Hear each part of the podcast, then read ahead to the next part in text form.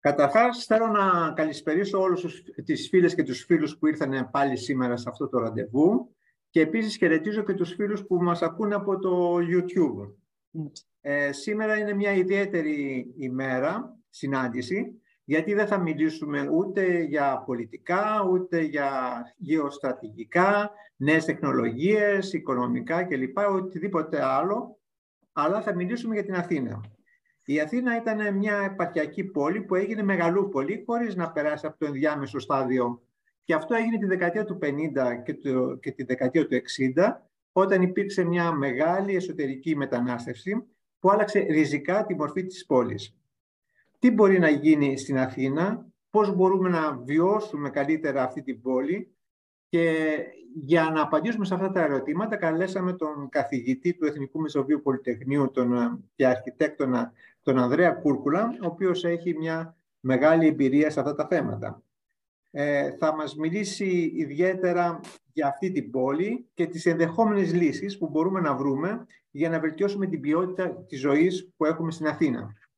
Ο Ανδρέας ο Κούρκουλας έχει κάνει τις σπουδές του καταρχάς στο Εθνικό Μετσοβίο Πολυτεχνείο και μετά έκανε μεταπτυχιακά στην AEA στο Λονδίνο.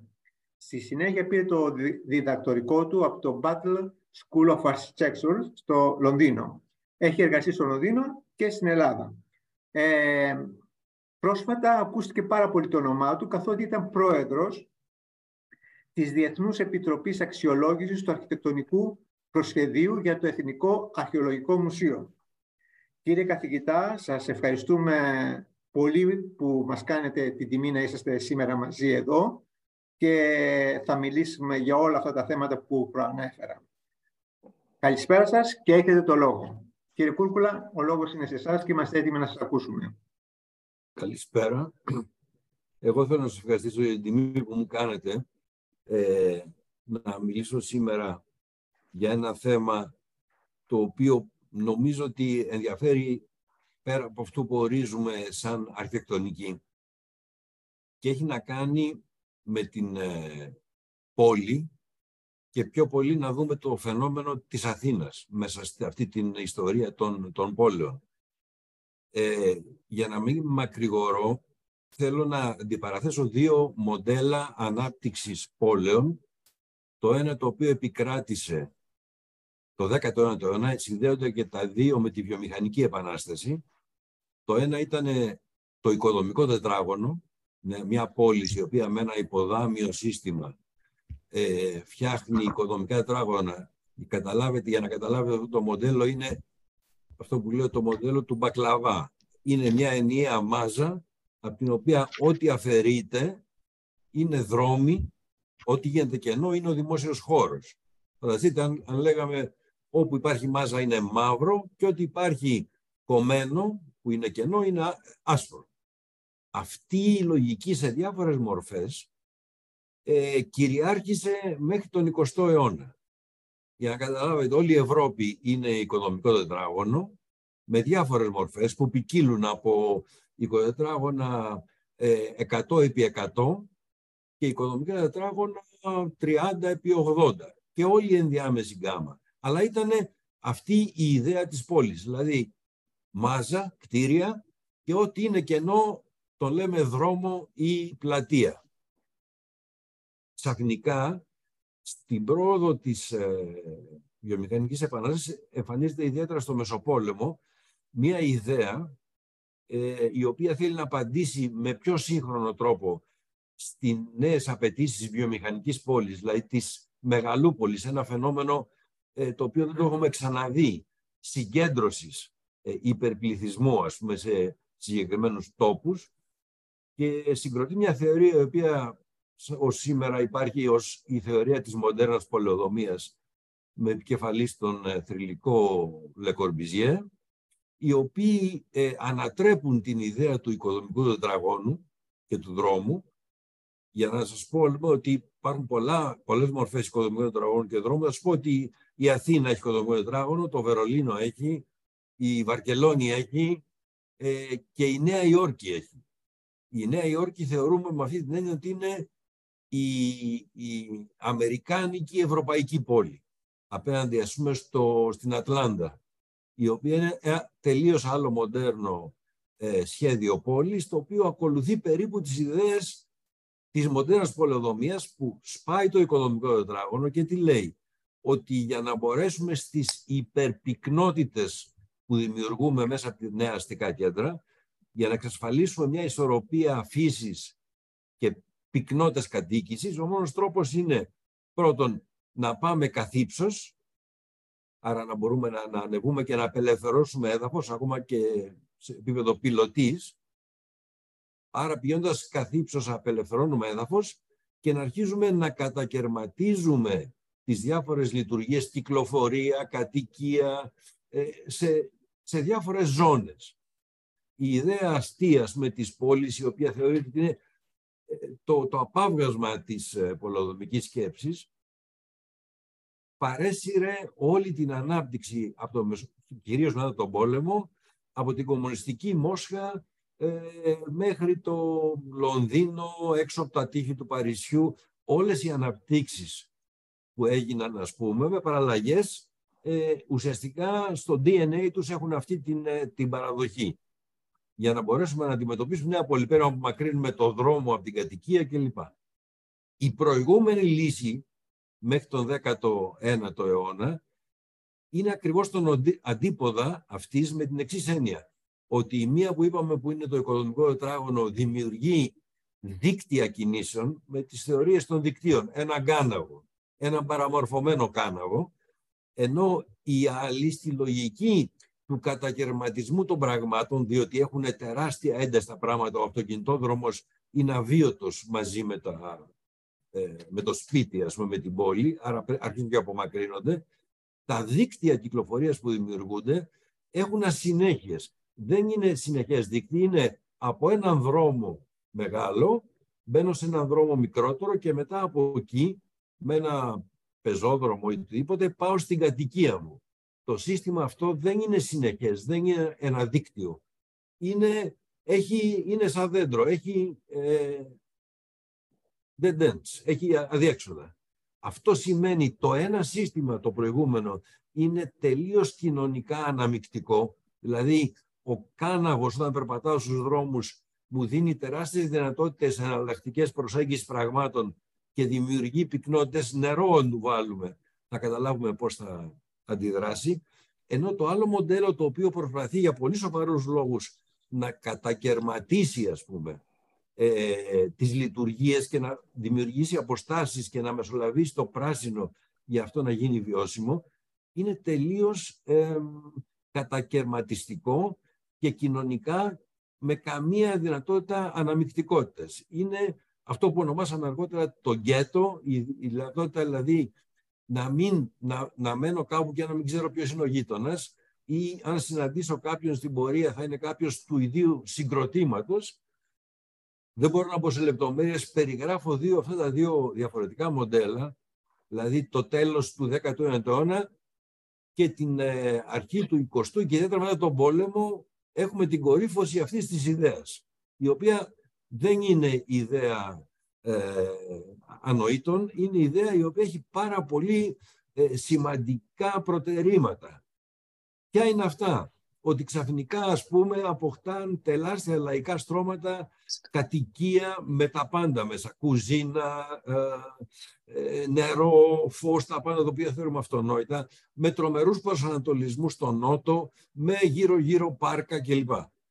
Και αυτά με αυτό το μοντέλο που έρανε 50 ορόφους, 30 ορόφους μπροστά το κτίριο αυτό, και με μια ιδέα που είναι άρρηκτα δεμένη με τη βιομηχανία, ότι η παραγωγή αυτών των πραγμάτων πρέπει να έχει την προϋπόθεση της βιομηχανίας, την τυποποίηση. Αν δεν υπάρχει τυποποίηση σε αυτόν τον τρόπο που χτίζουμε, δεν μπορεί να είναι βιομηχανικό το προϊόν. Άρα αυτή η ιδέα που βλέπουμε της ομοιομορφίας των συγκροτημάτων κλπ. Έχει να κάνει με όλες αυτές τις παραμέτρους. Τώρα, να πάω λίγο στην Αθήνα. Είμαστε ανάμεσα στις δύο αυτές περιόδους.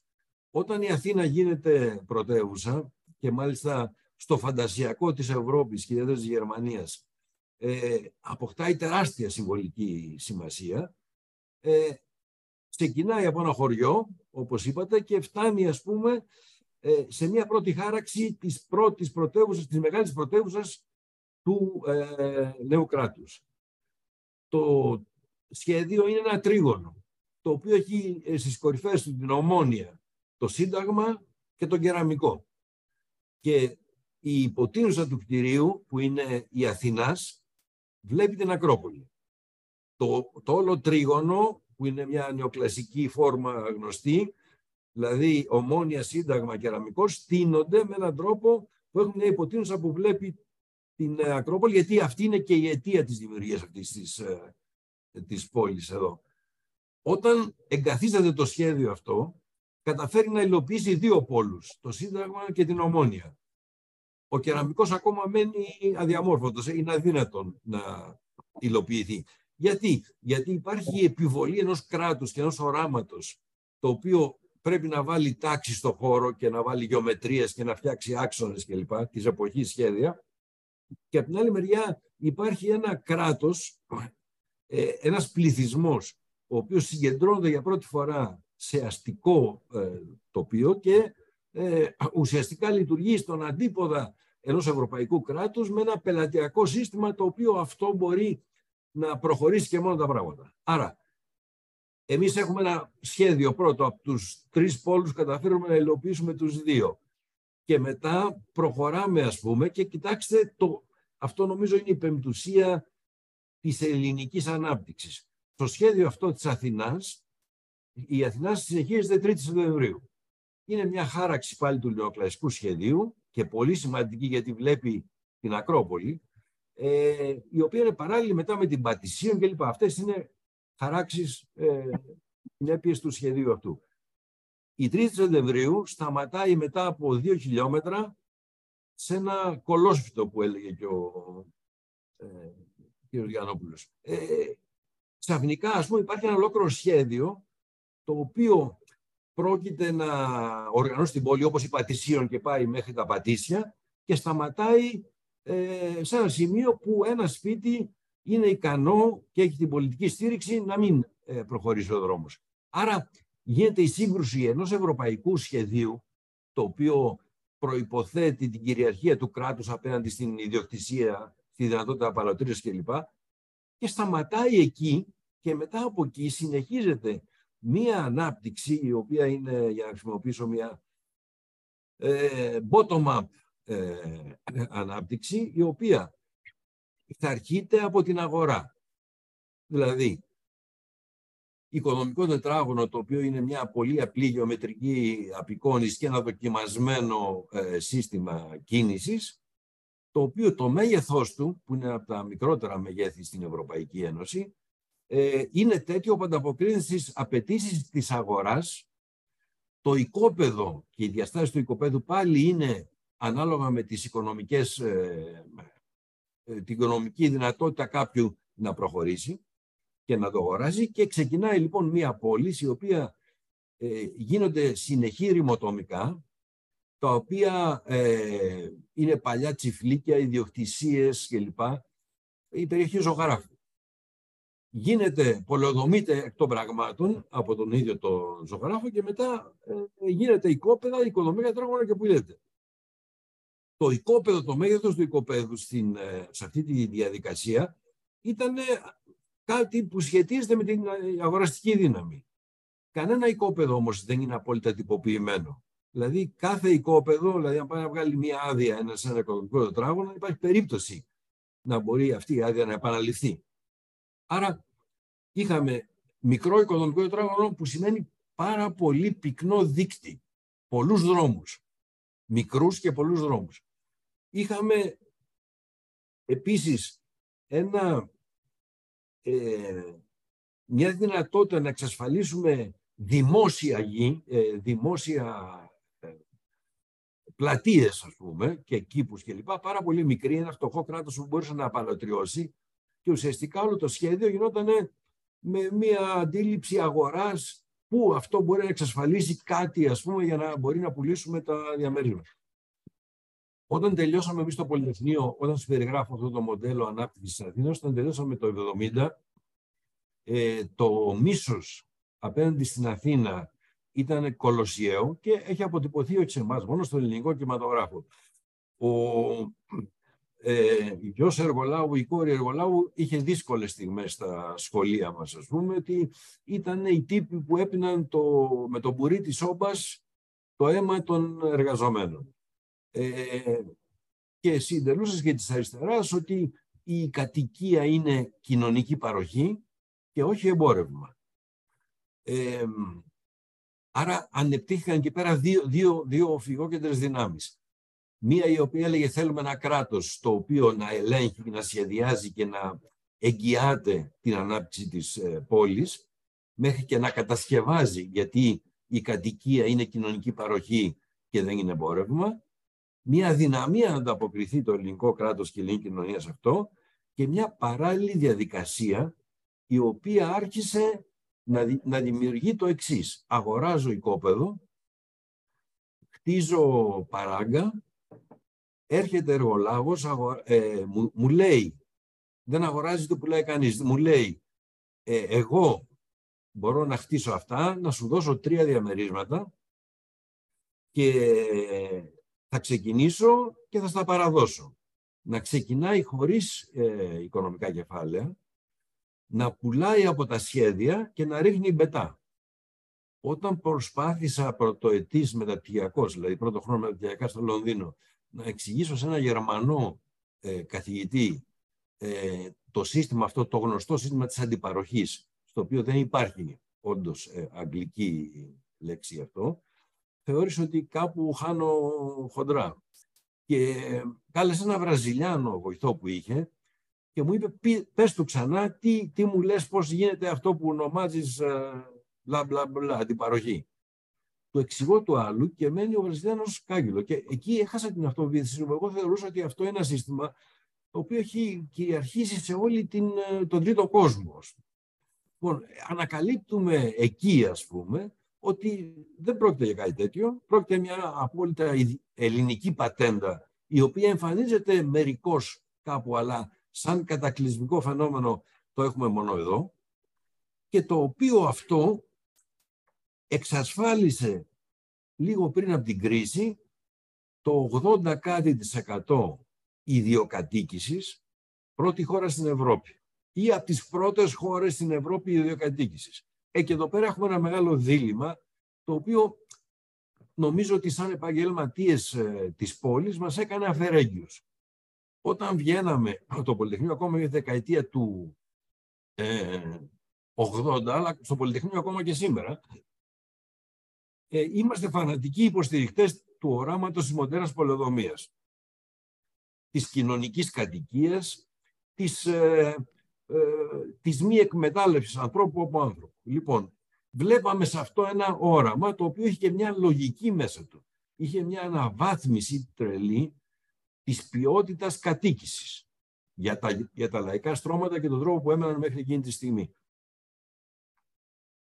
Όταν πήγα στο Λονδίνο για μεταπτυχιακά, έπεσα επάνω σε μια τεράστια συζήτηση που συγκλώνησε την αρχιτεκτονική και δημιούργησε ένα ρήγμα μεταξύ αυτό που ονομάζουμε πολεοδομία και αυτό που ονομάστηκε μετά αρχιτεκτονική της πόλης.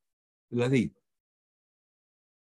η κρίση, ό,τι χτίστηκε μετά τον πόλεμο με τις αρχές της πολεοδομίας και ό,τι συγκροτούν σήμερα τους τόμους ιστορίας της μοντέρνας πολεοδομίας, είναι ζήτημα αν έχουν διασωθεί ένα 20-30%. Τα υπόλοιπα οδηγήθηκαν σε demolition, δηλαδή δεν έχει μείνει τίποτα. Μισήθηκαν, εγκαταλείφθηκαν με την πρώτη ευκαιρία. Συνειδητοποιήθηκε λοιπόν γύρω στο 70 ότι κάτι δεν πήγε καλά. Δεν μπορεί αυτό, στην αρχή είναι αδικαιολογίες, είναι στιγματισμός, είναι αυτό, είναι αυτό. Καταλάβαμε ότι κάτι βαθύτερο υπάρχει και άρχισε μια τεράστια συζήτηση στο Λονδίνο. Αν υπάρχει κάτι στον τρόπο που σχεδιάζονται οι πόλεις αυτές, αυτούς που σας είπα του ελεύθερου κτηρίου στο τοπίο, του ψηλού ελεύθερου κτηρίου για να εξασφαλίσει ο έδαφος στο δάσος, και ότι κάτι πηγαίνει στραβά και ότι αυτές οι πόλεις γίνονται κοινωνικά μισητές. Και ιδιαίτερα γίνονται μισητές από τα λαϊκά στρώματα για τα οποία η όλη τους θεωρία ήταν δρούσαν απελευθερωτικά, ότι η κοινωνική κατοικία και η κατοικία ως παροχή και ως εμπόρευμα ήταν όνειρο. Και τώρα φτάνουμε, γυρνάω πίσω, ας πούμε, στην Αθήνα. Εμείς δεν είχαμε αυτή τη δυνατότητα. Σας περιέγραψα την σύγκρουση στην 3η Σεπτεμβρίου, ας πούμε, που αποκαλύπτει όλο το μέγεθος, ας πούμε, του αγροτικού πληθυσμού και πελατειακού κράτους απέναντι σε ένα κράτος ευρωπαϊκό, το οποίο νομίζω ότι μπορεί να κυριαρχήσει. Δεν γίνεται αυτό το πράγμα και είμαστε στο δίλημμα αν θα αναλάβανε το κράτος ή όχι. Το κράτος δεν είχε τη δυνατότητα να αναλάβει και σε αυτό έχουμε μια μεγάλη τύχη. Οπότε έμεινε ένα κενό το οποίο θα ανακαλύψει η ιδιωτική οικονομία και με έναν ευρηματικό τρόπο σχεδόν του Καραγκιόζη ακούνε οι Εγγλέζοι και οι Αμερικανοί όταν ακούνε αυτό το πράγμα. Και όταν αυτό παρουσιάστηκε το 2000 σε διδακτορικό, το οποίο έγινε στο Κολόμπια από Ελληνίδα αρχιτεκτόνισσα, η οποία παρουσίασε την αντιπαροχή, έγινε πάρτι, λέει, που δεν έχει ξαναγίνει ποτέ στο Κολόμπια, διότι τα ερωτήματα τα οποία έμπαιναν είναι πώς είναι δυνατόν αυτό που μας λέτε, αυτό μοιάζει με ένα αεροπλανάκι, και ότι πού είναι οι τράπεζες, πού είναι το κράτος και η κατασκευή. Και πώς γίνεται, δημιουργείται εμπιστοσύνη που μας λέτε με μια χειραψία, δώσουμε το οικόπεδο, πάρε αυτό, χτίσε αυτό, κάνε εκείνο κλπ. Ήταν μια τεράστια. Λοιπόν, αυτό το DNA και αυτή η διαδικασία της αντιπαροχής που εμείς μισούσαμε και θεωρούσαμε ότι είναι η μεγάλη καταστροφή της Αθήνας, ουσιαστικά φτάσαμε το 2000 να συζητάμε για ένα πρώτον κοινωνικά θρίαμβο, 80% ιδιοκατοίκηση πρόκειται για ένα θρίαμβο. Σήμερα αρχίζουμε να έχουμε σοβαρά προβλήματα ιδιοκατοίκηση και ιδιαίτερα των νέων, αλλά φτάσαμε κάποια στιγμή σε τεράστια ποσοστά, είχαμε λύσει το πρόβλημα. Και μετά, δεύτερον, ότι αποτελεί μια κατεξοχήν κοινωνική πόλη η Αθήνα, δηλαδή το μικρό οικοδομικό τετράγωνο, η μικρή πολυκατοικία. Δηλαδή ότι δεν έχουμε εμείς συγκροτήματα με εσωτερικούς διαδρόμους, μεγάλα οικοδομικά τετράγωνα που πρέπει να μπεις από μία πόρτα και μετά να προχωρείς διαδρόμους κλπ. Όλα τα πράγματα, κάθε μικρή μονάδα έχει και ένα στόμα που βλέπεις στο δρόμο. Και χιλιάδες μάτια τα οποία συγκροτούνται, τα παράθυρα που βλέπουν πάλι στο δρόμο. Αυτό αυτομάτως δημιουργεί στην κίνηση στο δημόσιο χώρο το αίσθημα της ασφάλειας. Γιατί το αίσθημα της ασφάλειας, διότι προχωρώντας στον δρόμο, ξέρω ότι υπάρχουν ενδυνάμει βλέμματα και ενδυνάμει σώματα, δηλαδή άνθρωποι που μπορεί να βγουν από την πόρτα και να έρθουν προς βοήθεια, οι άνθρωποι που βλέπουν από το παράθυρο και μπορεί να είναι ενδυνάμει μάρτυρες. Αυτά ο κινηματογράφος τα κατάλαβε πολύ νωρίτερα από εμάς τους αρχιτέκτονες. Και δείτε τα ντεκόρα, ας πούμε, το background στις ταινίες, ας πούμε, ταινίες τρόμου, όπου πώς κατασκευάζεται αυτή η ιδέα τους δεν έχω οπτική σχέση, ο χώρος είναι τυφλός στον οποίο κινούμε.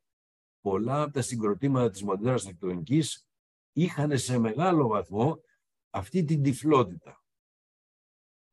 Και αυτό είχε τεράστιες επιπτώσεις. Η Αθήνα, για να μην πολυλογώ και να κλείσω με αυτό, η Αθήνα σήμερα είναι μία από τις πιο πολλά προσδοκούμενες τουριστικός προορισμός. Αυτό σε εμάς ήταν αστείο, τεραστίων διαστάσεων, ότι η Αθήνα μπορεί να γίνει ποτέ τουριστικός προορισμός.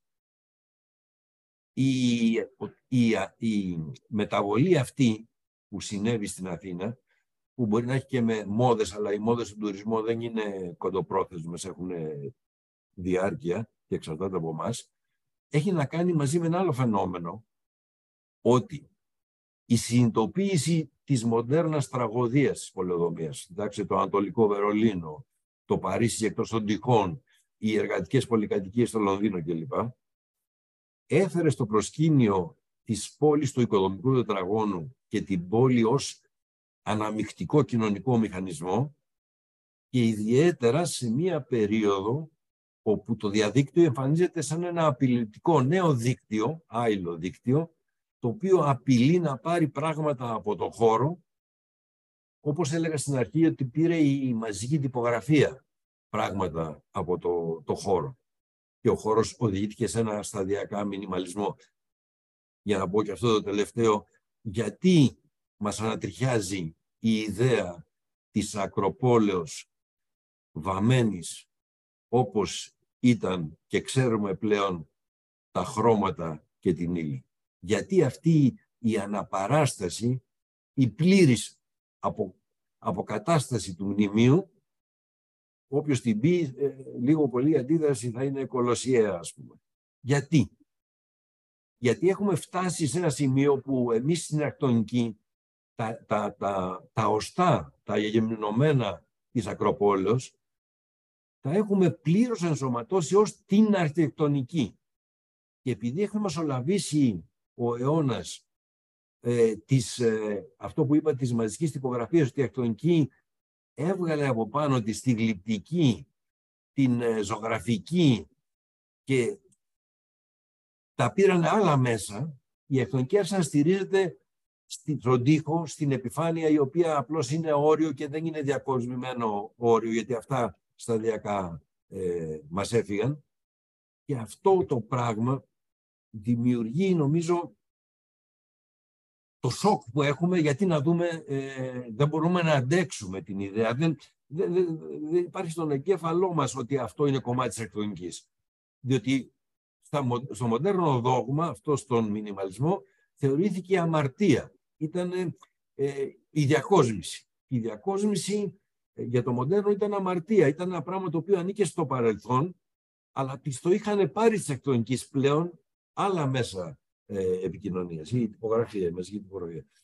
Λοιπόν, θέλω να σας πω ότι φτάσαμε, εμείς οι αρχιτέκτονες τουλάχιστον, από μια καταγγελία η οποία το μέγεθός της δεν μπορώ να προσδιορίσω, σε μια επαναθεώρηση της ιδέας για την πόλη της Αθήνας, η οποία έχει στηθεί πάνω σε ένα πάρα πολύ κοινωνικό μοντέλο, έχει ελλείψεις τρελές ισορροπίας πρασίνου, δημόσιων χώρων κλπ, διότι εξελίχθηκε όπως είπαμε, αλλά είναι μια πόλη η οποία ενδέχεται βελονιστικές επεμβάσεις για να φτιαχτεί αυτή η ισορροπία, ενώ το άλλο μοντέλο το οποίο αποφύγαμε είναι άκαμπτο και μόνο γκρεμίζεται. Δυστυχώς δεν μπορεί να οδηγηθεί σε ένα μοντέλο κοινωνικής πόλης. Η Αθήνα δεν είναι ωραία. Η Αθήνα δεν έχει αρχιτεκτονικό ενδιαφέρον η πολυκατοικία, γιατί δεν είναι θέμα αρχιτεκτονικής. Πρώτον, εμείς οι αρχιτέκτονες δεν δουλέψαμε αυτή την περίοδο στην πολυκατοικία. Ήταν πολιτική, μηχανική οι περισσότεροι. Διότι οι αρχιτέκτονες είχαμε το όνειρο ότι αυτά δεν πρέπει να γίνονται οικονομικά, πρέπει να γίνονται ελεύθερα κτίρια, Κορμπιζιέ κλπ. Δεν όμως ήταν θέμα ούτε πολιτικών μηχανικών, διότι τα πρώτα δείγματα αστικής πολυκατοικίας που έχουμε στην Ελλάδα, στις περιοχές της Κυψέλης, στην περιοχή του Κολονακίου, είναι δείγματα ευρωπαϊκής αρχιτεκτονικής και υψηλής ποιότητας. Άρα το παράδειγμα υπήρχε. Το γεγονός ότι αυτό εκφυλίζεται μετά σε μια πολυκατοικία που αισθητικά μας βαραίνει, είναι ένα πράγμα το οποίο έχει να κάνει με τα δικά μας γούστα, με τα γούστα της αγοράς. Το παράδειγμα υπήρχε. Δεν το θέλαμε. Θέλαμε κάτι άλλο γιατί είμαστε ανεκπαίδευτα κοινωνικά στρώματα από επαρχία, τα οποία δεν ξέραμε τι σημαίνει αστική ζωή και όλα αυτά τα πράγματα. Αλλά γι' αυτό υπάρχει ασχήμια, αν θέλετε, ή ευτελισμός. Αλλά κοιτάξτε κάτι άλλο. Στην Αθήνα δεν υπάρχει πολυκατοικία που να μοιάζει με τη διπλανή της. Δεν υπάρχει περίπτωση ο γείτονας να πάρει τον αρχιτέκτονα εργολάβο, όσο και πετυχημένος να είναι. Υπάρχει πάρα πολύ έντονα το θέμα της ταυτότητας. Ότι η κάθε πολυκατοικία είναι ξεχωριστή. Το μόνο που αποφύγαμε να είναι ο κάθε όρμος ξεχωριστός. Αλλά αυτό το θέμα της ταυτότητας, το οποίο δεν υπάρχει στην ιδέα της βιομηχανικής κοινωνίας. Η ομοιομορφία, η ισότητα, το ότι τα πράγματα δεν διαφοροποιούνται μόνο με νούμερα, στο τάδε συγκρότημα, στην τάδε τέτοια, στην τάδε δρόμο, τάδε πόρτα. Το ελληνικό DNA, το οποίο είναι άλλο θέμα κοινωνικής ψυχιατρικής, να το δούμε, έχει να κάνει με την ταυτότητα και τη μοναδικότητα. Αυτό σε μια βιομηχανική λογική δεν υπάρχει. Ευτυχώς δεν υπήρξαμε βιομηχανική κοινωνία. Γι' αυτό δεν μπόρεσε ποτέ η Ελλάδα να φτιάξει και αντιπαροχή. Όλες οι προσπάθειες που έγιναν να φτιαχτεί μια τυποποιημένη κατασκευή, και πολύ ευέλικτες πολλές από αυτές, δεν μπόρεσαν να ορθοποδήσουν. Και φτιάχτηκε η οικοδομή μέσα από αυτά τα μικρομεσαία στρώματα, και τελειώνω, συγγνώμη για την πολυλογία, όπου ονομάζουμε Περιστέρι, μια Αλώσια, δηλαδή όλη η εργατική τάξη που με το κουβά στην πλάτη έφτιαξε τις πολυκατοικίες και μετά έγιναν μικροεργολάβοι κλπ. Όποιοι ξένοι τους έχω πάει στο Περιστέρι, δεν Ευρωπαίοι, οι Ασιάτες, δεν πιστεύουν ποτέ ότι αυτή είναι η πόλη της εργατικής τάξης της χώρας, η οποία σταδιακά έφτασε να είναι, ξέρω, και μεσαία στρώματα κλπ. Κανείς. Στη Νέα Σμύρνη πήγαμε έναν Κορεάτη αρχιτέκτονα, ο οποίος ήταν εκπρόσωπος της Κορέας στη Biennale της Βενετίας, και μου μιλούσε επί 1/4 για μια πολυκατοικία στην οποία δεν θα... Πραγματικά δεν θα δίναμε την παραμικρή προσοχή, πιο μπανάλ δεν θα μπορούσε να είναι, ρωτώντας μα τι κοινωνικά στρώματα μένουν εδώ. Και μετά μια συζήτηση, όταν κατάλαβε αυτό, μου είπε, έλα να σου δείξω, γιατί δεν με πιστεύεις. Ποια κοινωνικά στρώματα, ας πούμε, στην Κορέα, ποιες είναι οι συνθήκες κατοίκησης. Άρα νομίζω ότι είμαστε γκρινιάριδες, έχουμε δυνατότητα να βελτιώσουμε αν έχουμε μυαλό τα πράγματα, και ότι ξαφνικά απεδείχθη μέσα από τα χρόνια μία ταυτότητα της πόλης, η οποία δεν την είχαμε στο μυαλό μας και την είχαμε υποτιμήσει, και την πρωτοέφερε στη συζήτηση εκτονική το 1990 η δημοσίευση ενός βιβλίου «Ιστορία της μοντέρνας αρχιτεκτονικής» του Κένεθ Φράμπτον, που ήταν ο πάπας της μοντέρνας αρχιτεκτονικής, το οποίο στον πρόλογο της ελληνικής έκδοσης που του ζήσαμε να γράψει, έγραψε έναν ύμνο για την Αθήνα, σχετίζοντας με άλλες πρωτεύουσες της Μεσογείου, και το οποίο σόκαρε. Το σοκ της ελληνικής πολεοδομικής σκέψης, η οποία δεν είχε πάρει μέρος σε αυτή την ευρωπαϊκή και αμερικάνικη συζήτηση περί οικοδομικού τετραγώνου κλπ. Ήταν η αφετηρία μέσα την οποία ξεκίνησαν τα υπόλοιπα που σας λέω, το διδακτορικό περί αντιπαροχής, συζητήσεις οι οποίες πλέον έχουν βγει στην επιφάνεια και φωτίζουν με έναν άλλο τρόπο την Αθήνα, και μπορεί να μας προσανατολίσουν με αυτόν τον τρόπο τι έχουμε, ότι έχουμε μια χώρα που στην περίοδο του διαδικτύου, μια πρωτεύουσα, η οποία είναι πάρα πολύ θελκτική και απειλείται πλέον από το θέμα του Airbnb και του τουρισμού, του διαδικτυακού, της διαδικτυακής εργασίας. Αν τα ξέρουμε αυτά τα πράγματα, αν μπορούσαμε να τα φανταστούμε αυτά τα πράγματα, νομίζω ότι θα λέγανε ότι είμαστε τρελοί. Αυτή τη στιγμή αυτά τα πράγματα γίνονται προβλήματα τα οποία ζητούν ρυθμίσεις και απαντήσεις. Αλλά η Αθήνα, ότι μπαίνει στη δυναμική αυτή με ένα κρυφό χαρτί αυτή της κοινωνικής πόλης, είναι δεδομένο. Μάλιστα. Ευχαριστούμε πάρα πολύ για την παρουσίαση αυτή που μας κάνετε. Βλέπουμε την Αθήνα με κάπως διαφορετικό μάτι από ό,τι την βλέπαμε μέχρι πριν από λίγο. Η Αθήνα μπορεί να μην είναι όμορφη πόλη. Βέβαια, είναι και οι κάτοικοι οι οποίοι την ασχημένουν λιγάκι με το άναρχο παρκάρισμα, με τα σκουπίδια, με τα γκράφιτι και αυτά, και δεν βοηθούν την πόλη την ίδια. Κύριο Οικονομίδη, Μίλτο, έχεις το λόγο. Ευχαριστώ πολύ τον Ανδρέα για την εισήγηση αυτή, για την εξέλιξη της Αθήνας. Πέρα από την αρχιτεκτονική προσέγγιση, εγώ θα ήθελα να ρωτήσω λίγο για την κοινωνική και οι οικονομικές συνέπειες της άναρχης δόμησης και της αντιπαροχής. Δηλαδή, σήμερα σε μια πολυκατοικία, και την πιο μικρή, υπάρχουν αδιέξοδα συνεργασίας. Το οτιδήποτε συμβαίνει, από το πιο μικρό μέχρι το πιο μεγάλο, δεν ανάβουν θέρμανση, γιατί ο ένας λέει εγώ δεν συμφωνώ να ανάβει το πρωί, ο άλλος λέει θέλω να ανάβει το βράδυ κτλ. Για να μην μιλήσουμε για πιο μεγάλες παρεμβάσεις, παραδείγματος χάρη στήριξη ή έλεγχος αντισυσμικός ή οτιδήποτε άλλο.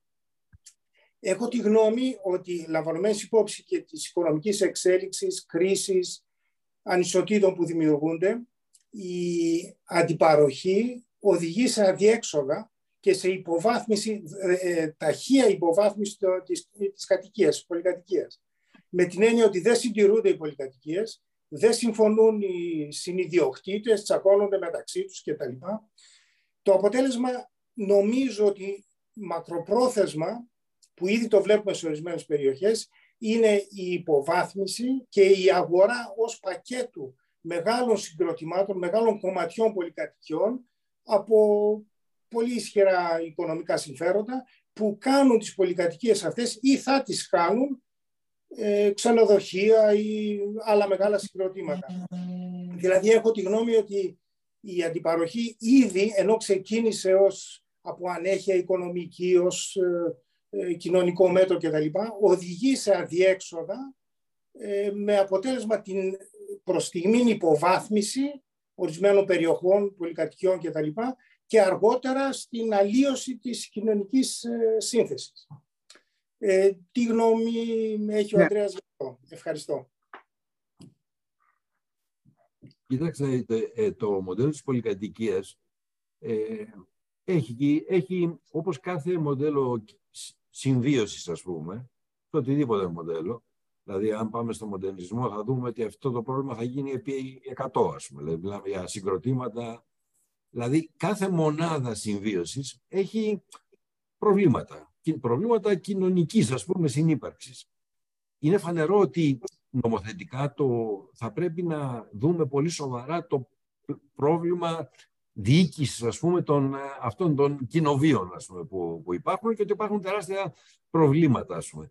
Αλλά είναι, ας πούμε, θα ήθελα να σας πω ότι είναι λιγότερο γνωστοί στην πολυκατοικία ή μένοντες στην πολυκατοικία. Δεν έχουν, δηλαδή, μια κοινωνική συνοχή στην πολυκατοικία. Δεν είναι μια ομάδα η πολυκατοικία, ας πούμε, όπως είναι μια άλλη οικογένεια. Είναι τελείως, θα έλεγα, αναγκαστική, με την έννοια ότι είμαι στην πόλη και πρέπει να στριμωχτώ συνθήκη, η οποία μάλιστα, επειδή είναι μικρή στην κλίμακά της, δεν παρουσιάζει τεράστια προβλήματα. Αυτή τη στιγμή τα προβλήματα που λέτε, που τα ξέρω, που είναι τρελοκομείων, ας πούμε, σε πολυκατοικίες, μένουν χωρίς. Αυτά θα λυθούν, και τεχνολογίες που έρχονται γύρω από αυτά τα θέματα θα μας απελευθερώσει από ένα μεγάλο κομμάτι, αλλά σύμφωνοι πρέπει να υπάρχει είναι πια νομοθετικής φύσης ρυθμίσεις που μπορεί να κάνουν αυτό το κοινόβιο βιώσιμο. Σε πολυκατοικίες. Μάλιστα. Και άλλωστε, αν υπάρχει ένα πρόβλημα με 10 διαμερίσματα, το πρόβλημα αυτό θα ήταν δεκαπλάσιος σε ένα συγκρότημα με 100 και 200 διαμερίσματα. Αντώνη, δεν θα συμφωνήσω μαζί σου, γιατί όπως είπα, είναι θέμα διοίκησης. Δηλαδή, όταν στην ελληνική πολυκατοικία ο διαχειριστής πρέπει να είναι ένας από τους ιδιοκτήτες, ενώ όπως ξέρουμε καλά στις Βρυξέλλες και σε άλλα μέρη, ο διαχειριστής είναι μια επιχείρηση η οποία έχει ορισμένα δικαιώματα και υποχρεώσεις και δεν ρωτά τον καθέναν θέλεις να ανάψω τη θέρμανση ή θέλεις να βάψω το πατζούρι ή γιατί έβαλες τέντα κόκκινο χρώμα και ο άλλος έβαλε πράσινο. Εκεί de facto υπάρχει ένα σύστημα που δεν αμφισβητείται από τον καθένα στην καθημερινότητα και λειτουργεί το σύστημα. Στην Ελλάδα αυτή τη στιγμή, τουλάχιστον από την εμπειρία που έχω, δεν εφαρμόζεται αυτό το σύστημα και τσακώνεται ο ένας με τον άλλον για το οτιδήποτε. Μάλιστα. Η κυρία Τίνα, καλησπέρα. Ευχαριστώ πολύ, κύριε καθηγητά. Πολύ ενδιαφέρουσα αυτή η παρουσίαση. Με έκανε να σκεφτώ διάφορα πράγματα.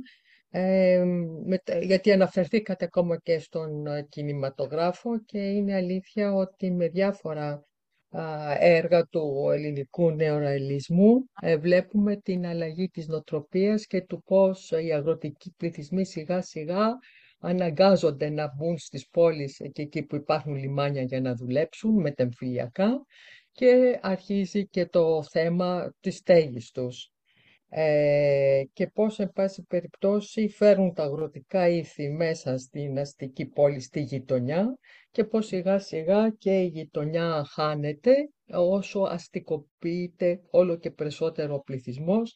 Έχουμε λιγότερες τώρα γειτονιές στην Αθήνα και θα έλεγα και στη Θεσσαλονίκη που μένω τώρα τα τελευταία χρόνια. Αλλά ήθελα να σας ρωτήσω λίγο περισσότερο για την 3η Σεπτεμβρίου, γιατί εγώ γεννήθηκα και μεγάλωσα εκεί στην πλατεία Βικτωρίας και στην 3η Σεπτεμβρίου.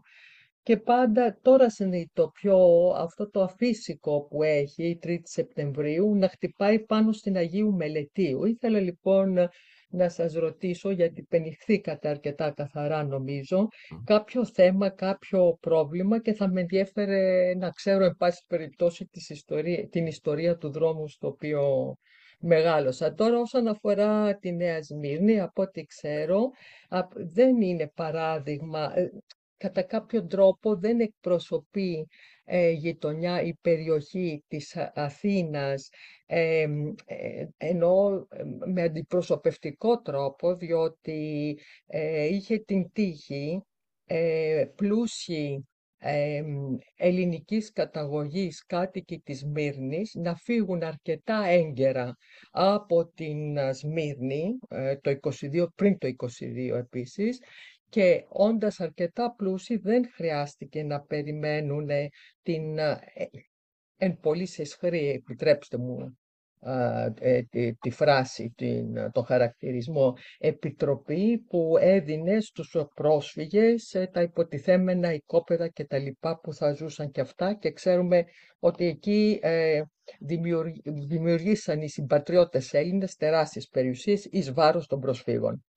Εν πάση περιπτώσει αυτοί οι άνθρωποι μπόρεσαν να πάρουν Έλληνες πολεοδόμους, δεν θυμάμαι τώρα να σας πω ποιον, αλλά εσείς σίγουρα ξέρετε, μπορείτε να το βρείτε, να χαρακτεί και η πλατεία της Σμύρνης και γενικά οι δρόμοι, πεζοδρόμια, να μπουν τα δίκτυα που χρειαζόταν και επομένως ήταν για χρόνια, θα έλεγα, ένας μικρός παράδεισος. Αυτά τα λίγα, και αν μπορείτε να μου πείτε, δεν ξέρω, ή να με καθοδηγήσετε που μπορώ να βρω περισσότερα για την 3η Σεπτεμβρίου, θα ήμουν υπόχρεη. Ευχαριστώ. Ευχαριστώ πολύ. Δεν είμαι εύκολος να σας πω. Ξέρω ότι πήγε ένα σκάνδαλο, κάποιος πολιτευτής είχε το σπίτι εκεί, ο οποίος είχε τη δύναμη να σταματήσει το δρόμο, αλλά δεν θυμάμαι να σας πω. Μπορώ να το ψάξω να το βρω. Οκ, εντάξει, μη σας κουράζω, αλλά ήταν ένας πολύ... Μάλιστα, ευχαριστώ. Το άλλο που λέτε για τη Νέα Σμύρνη, ναι. Η Νέα Σμύρνη ήταν ένα παράδειγμα αυτής της οικονομικής δυνατότητας που είπατε, προσφύγων κλπ. Αλλά πάμε στην Κεσαριανή. Έρχονται στην Κεσαριανή άνθρωποι, ας πούμε, και βλέπουν μία γειτονιά η οποία τους θυμίζει Τόκιο, ας πούμε, ότι τα οικόπεδα είναι σχεδόν συρτάρια, ας πούμε, τα οποία, γιατί ξεκινάνε από πάρα πολύ μικρό κλήρο, ας πούμε, που τους είχαν δώσει, και φτιάχνεται μια κατάσταση η οποία είναι σχεδόν Καραγκιός Μπερντέα, ας πούμε, δηλαδή τι να χτίσεις, τι είναι ο κάβουρας, τι είναι το ζουμί του. Είναι τύχη... Ναι, έχετε δίκιο. Ναι. Και παρόλα αυτά, δεν φτιάχνουμε μια πολύ ωραία. Φτιάχνεται μια πόλη η οποία είναι επίσης πολύ κοινωνική, σε extra small, ας πούμε, θέμα. Και όταν πάει το κράτος μέσω της ΔΕΠΟΣ, που ήταν μια εταιρεία δημόσιας πολεοδόμησης, να επανασχεδιάσει την Κεσαριανή, η αντίδραση είναι κολοσιαία. Και το πρόγραμμα κατέληξε μετά από σχεδιασμούς χρόνων.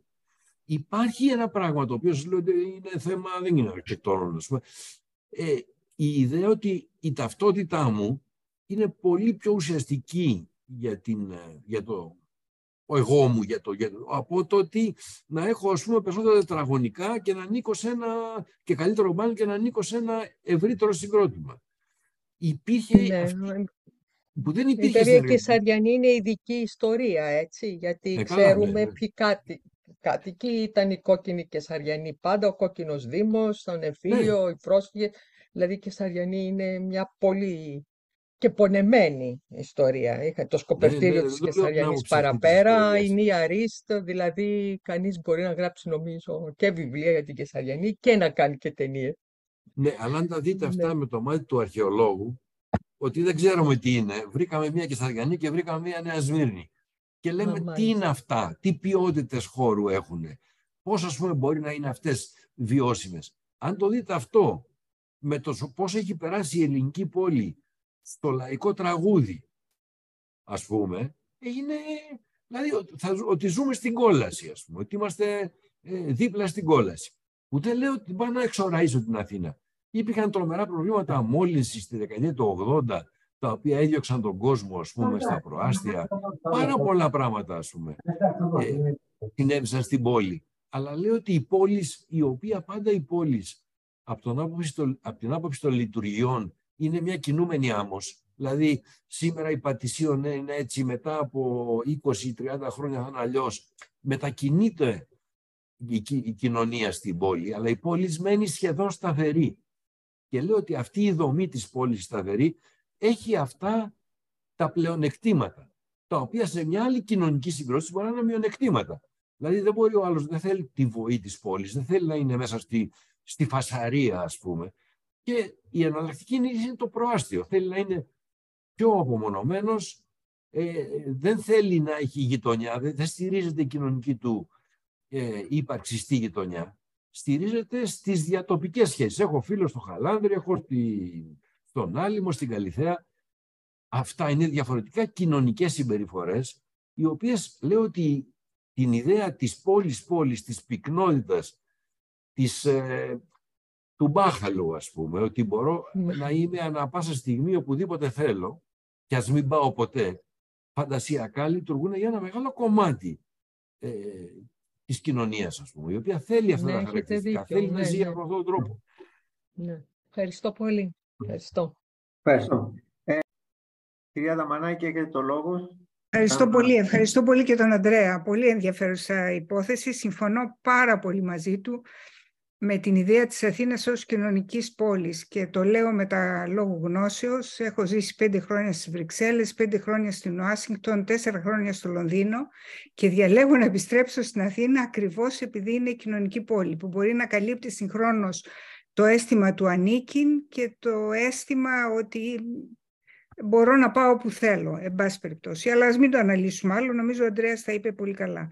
Ήθελα να σταθώ λίγο σε αυτό που είπε ο Ανδρέας, ότι αυτή η πόλη με βελονιστικές παρεμβάσεις μπορεί να γίνει καλύτερη. Και μιλώντας για τις προκλήσεις που αντιμετωπίζει η Αθήνα, αν κοιτάξουμε λίγο και το μέλλον, νομίζω ότι η μεγαλύτερη είναι η κλιματική αλλαγή και ειδικά η θέση της Αθήνας στη ζώνη του καύσωνα. Το πρόγραμμα του Bloomberg για τις έξυπνες πόλεις αντιμετωπίζει την Αθήνα ως μία από τις πόλεις που έχουν το μεγαλύτερο κίνδυνο να πέσουν σε ανυπόφορους καύσωνες τα επόμενα χρόνια. Εδώ λοιπόν υπάρχει ένα θέμα, ότι αυτή η πόλη μπορεί να λειτουργεί κοινωνικά, αλλά έχει ανάγκη από κάποιες παρεμβάσεις που θα τους δώσουν ανάσες. Πράσινο, δημόσιος χώρος, κλιματική αλλαγή, δηλαδή υπάρχουν μελέτες, εσύ ασφαλώς ξέρεις καλύτερα Ανδρέα, που δείχνουν ότι με μία ζώνη πρασίνου μπορείς να ρίξεις τη θερμοκρασία 1 ή 2 βαθμούς αντί να βάζεις air condition συνέχεια. Ή το πρόγραμμα τώρα που διαφημίζει η κυβέρνηση για φωτοβολταϊκά στις στέγες. Λύνει τα προβλήματα τα ενεργειακά, αλλά δεν ξέρω τι επιπτώσεις θα έχει σε διάφορα άλλα θέματα και κυρίως στην άνοδο της θερμοκρασίας. Αν λοιπόν θέλει κανείς να μιλήσει για το μέλλον αυτής της πόλης και τι μπορεί να κάνει σε σχέση με την κλιματική αλλαγή, αυτή είναι η δική μου πετριά, εγώ με αυτό ασχολούμαι, αλλά νομίζω ενδιαφέρει όλους, τι θα μπορούσε κανείς να προτείνει, ποια είναι η βελονιστική παρέμβαση εμπροκειμένου. Κοίταξε, η Μαρία, σε ευχαριστώ πολύ πρώτον. Η ιδέα, μια σοβαρή προβληματική για την Αθήνα, για να είμαι ειλικρινής, εγώ την είδα ξεκινάει με τον Στέφανο Μάνο, το 70 κάτι στο Υπουργείο, ο οποίος καλεί όλους τους αρχιτεκτόνες της εποχής, πολεοδόμους εποχής του, το γραφείο Δοξιάδη, τον Τρίτσι. Όχι τον Τρίτσι, δεν θεωρείς ότι ο Τρίτσις το ξεκίνησε, αλλά ο Μάνος. Ναι, εγώ το θεωρώ. Δεν συμφωνείς? Νομίζω ότι και ο Τρίτσις έκανε πράγματα. Συνέχισε, βέβαια, βέβαια. Όχι, συνέχισε, λέω ποιος το ξεκίνησε. Και η ερώτηση ήταν συνέχεια, πείτε μου εσείς τι θα προτείνετε οι πολεοδόμοι για να κάνω. Και η απάντηση έφτανε ότι πρέπει να γκρεμιστούν οικονομικά τετράγωνα. Δηλαδή στην Κυψέλη, στις περιοχές που ασφικτιούν από πράσινο, η μόνη λύση είναι να εξασφαλίσεις κενό. Ωραία. Και μετά αυτό το πράγμα παγιώθηκε και δεν έγινε με τίποτα και δεν ξέρω με ποιους μηχανισμούς μπορεί να γίνει. Αλλά ότι μπορείς να πας αυτό το πράγμα και να αρχίσεις να αφαιρείς μάζα. Ας πούμε, να σου πω στην πρόταση που έκανε ο Ρέντζο Πιάνο για το παραλιακό μέτωπο, όχι για το κτίριο Νιάρχου, για το παραλιακό μέτωπο. Είπε ότι αυτό θα είναι ένα τεράστιο δάσος, το οποίο θα καταλήξει στην άμμο και λοιπά, πάρα πολύ ωραία. Αν δεν φέρουμε κάποιες μικρές μονάδες κατοίκησης μέσα στο δάσος και κυρίως κατοικία, αφαιρώντας από συντελεστή δόμησης από την πίσω μεριά, από την Καλιθέα, ώστε να εξασφαλίσουμε μια ισορροπία πρασίνου και να μην έχουμε μια ζώνη μπροστά, αυτό θα βελτιώσει το κλίμα και στις πίσω περιοχές και θα δώσει ανάσες δημοσίου χώρου, αλλά θα εξασφαλίσει και έναν έλεγχο στο πάρκο. Γιατί τα πάρκα τα οποία παραμένουν έτσι, χωρίς να υπάρχουν μια οπτική σχέση, δεν μπορούν να είναι χώροι ασφαλείας. Έχουμε άλλο πρόβλημα εκεί. Αυτή η ιδέα της ισορροπίας στην Αθήνα, λέω τώρα πολύ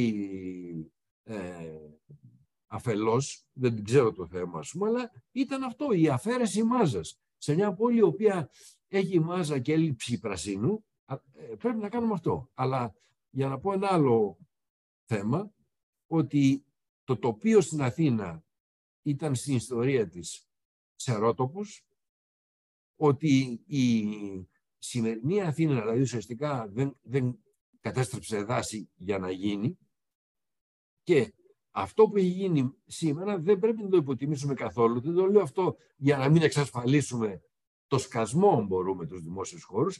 Είναι το πράσινο, το κατακόρυφο πράσινο στην Αθήνα, το πράσινο των μπαλκονιών. Ότι το μπαλκόνι σχεδιάστηκε με μία μανία ως χώρος ημί δημόσιος, να το πω έτσι, ημί υπαίθριος, και κατέληξε στη σημερινή κουλτούρα της πόλης να είναι μία ζαρντινιέρα.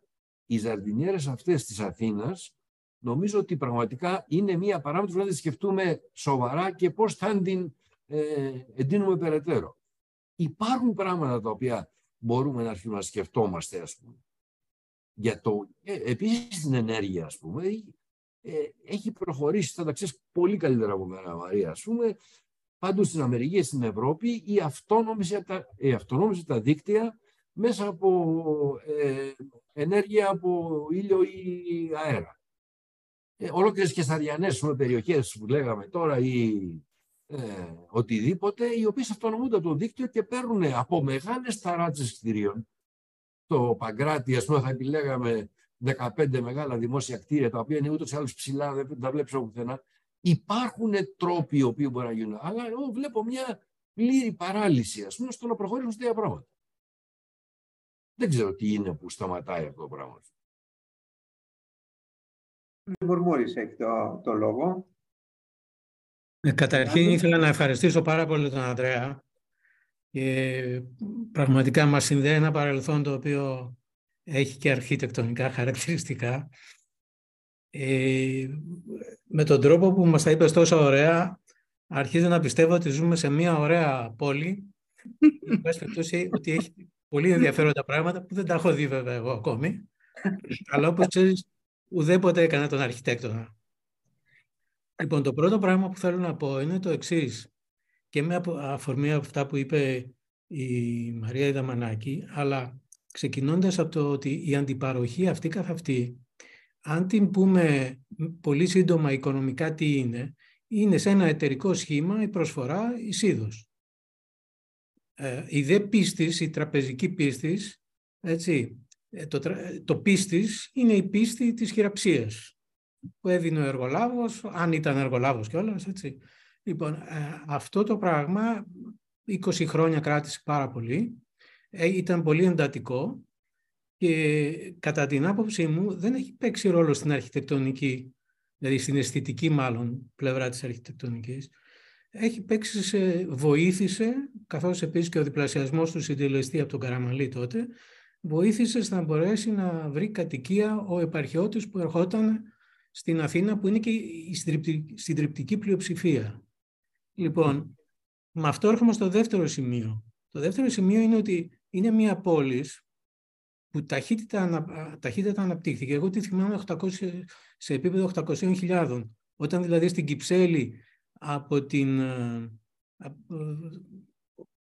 ο πρώτος δρόμος που πάμε προς την Άνω Κυψέλη ήταν ακόμη χωματόδρομος και δεν υπήρχε η Άνω Κυψέλη.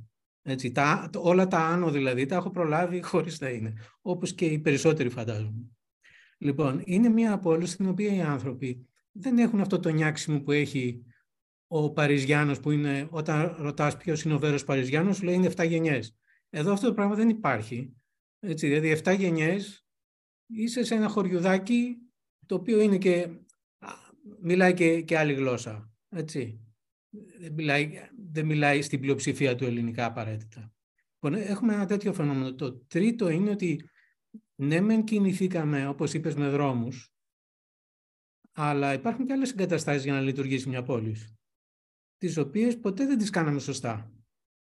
Δηλαδή, ο Γιάννης Αγιάννης δεν μπορεί να κυκλοφορήσει στους υπονόμους της Αθήνας, δεν χωράει. Έτσι. Ούτε υπάρχουν παντού εγκαταστάσεις τέτοιες. Αφήνω τα ηλεκτρικά, αφήνω τα υπόλοιπα και διαρκώς έχουμε και μία ασυνέχεια αυτού του φαινομένου. Οι εγκαταστάσεις λοιπόν είναι κάτι το οποίο λείπει.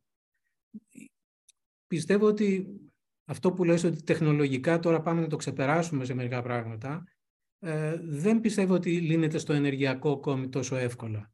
Έτσι. Άσε που θέλει ένα θέμα συνεννόησης, όχι στο να αποφασίσουν οι κάτοικοι, αλλά στο να αποφασιστεί ότι δεν θα είναι πια συγκεντρωμένη η εξουσία επί της ενεργείας, της παροχής ενεργείας. Έτσι. Ναι. Αυτό είναι ίσως το πιο λεπτό. Ναι. Και επίσης, κάνοντας τα προσφυγικά ή άλλες περιοχές, οι οποίες είναι μεγάλες στην Αθήνα, κάναμε ανώμια πράγματα. Έτσι. Στα δικά μου μάτια. Έτσι. Και είναι αυτά ερωτήσεις, Ανδρέα, έτσι. Δεν τοποθετήσεις. Ναι. Λοιπόν, και πάμε στα προσφυγικά, όπου πραγματικά εκεί έχουμε μια Αθήνα η οποία πολλαπλασιάζεται με ανθρώπους που έχουν εντελώς άλλη πολιτιστική λογική όταν έρχονται. Και έχουμε και φαινόμενα, αλλά ας πούμε στον Πειραιά, έχουμε χτίσει πάνω στην αρχαία πόλη. Έτσι. Έχουμε ένα υποδάμιο, είναι το καλύτερο σύστημα, είναι στον Πειραιά, είναι το υποδάμιο, γιατί είμαστε ακριβώς, κυριολεκτούμε. Έτσι, είμαστε στο υποδάμιο την πόλη. Έτσι, λοιπόν, εν τέλει έχω ένα φόβο και νομίζω ότι το είπες εμέσως ότι στην Αθήνα δεν πολεοδομεί ο πολεοδόμος, αυτός που θα καταλάβανε, εν πάση περιπτώσει, ένα σύνολο ειδικοτήτων, πολεοδομεί ο πολιτικός. Και αυτός ο πολιτικός έχει, όπως είπες, ένα σπίτι στην 3η Σεπτεμβρίου. Σε κάθε δήμο υπάρχει ένα τέτοιο φαινόμενο. Σε μερικούς είναι ακόμη πιο άσχημο. Λοιπόν, υπάρχουν ειδικότητες. Οι πόλεις δεν έχουν γίνει και στις άλλες χώρες. Έτσι, ο σχεδιασμός θέλει πολλές ειδικότητες. Αυτές τις ειδικότητες εμείς δεν τις θέλουμε. Θέλουμε να τις κάνει κάποιος ο οποίος αποφασίζει γιατί νομίζει ότι ξέρει. Έτσι λειτουργεί στα μάτια τα δικά μου η χώρα. Λοιπόν, και πάνω σε αυτά δεν ξέρω αν, Ανδρέα, βλέπεις λύσεις. Έτσι. Νομίζω ότι αυτό το τελευταίο που είπες, Γιάννη, ότι είχαμε μια απίθανη τύχη, όπως εξελίχθηκαν τα πράγματα, ότι δεν σχεδιάστηκε ολοκληρωτικά η πόλης από τους αρμόδιους πολεοδόμους. Διότι αν είχαμε αφήσει, αν για κάποιους πολιτικούς κοινωνικούς λόγους αυτό ήταν δυνατόν, θα είχαμε σήμερα, υπάρχει ένας τρομερός καλλιτέχνης, ξεχνάω το όνομα τώρα, Έλληνας στο Βερολίνο, ο οποίος κάνει χάρτες της Αθήνας, σαν παλαιομοδίτικους χάρτες που θα ήταν σε ένα ρημοτομικό, ας πούμε, στο Σύνταγμα, είχα δει την είχε εκθέσει εδώ σε μια μεγάλη έκθεση, στην οποία ήταν το Σύνταγμα σε σχέδιο ρημοτομικό, αν είχε νικήσει στον εμφύλιο Ελλάς. Ήταν ακριβώς η ιδέα της μοντέρας πολεοδομίας, το βλέπουμε στην Ανατολική Γερμανία, αλλά και στο εξώτο Παρίσι, αλλά ξέρεις, αυτό που σάρωσε όλη τη βιομηχανική Ευρώπη, ας πούμε, και το είχε κήπο στο Σύνταγμα και ανάμεσα μπάρες κτηρίων, δημοσίων κλπ. Λέει το αντίστροφο αυτής που μπορεί να πούμε μιας κλασικής πλατείας, νεοκλασικής πλατείας.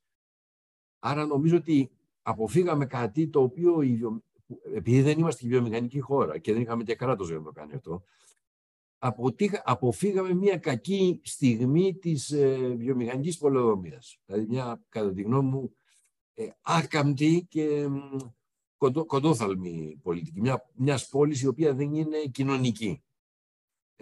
Είναι πολλοί οι λόγοι γιατί έγινε, δεν νομίζω ότι είναι καμιά χαζομάρα, είναι ένα τεράστιο φαινόμενο.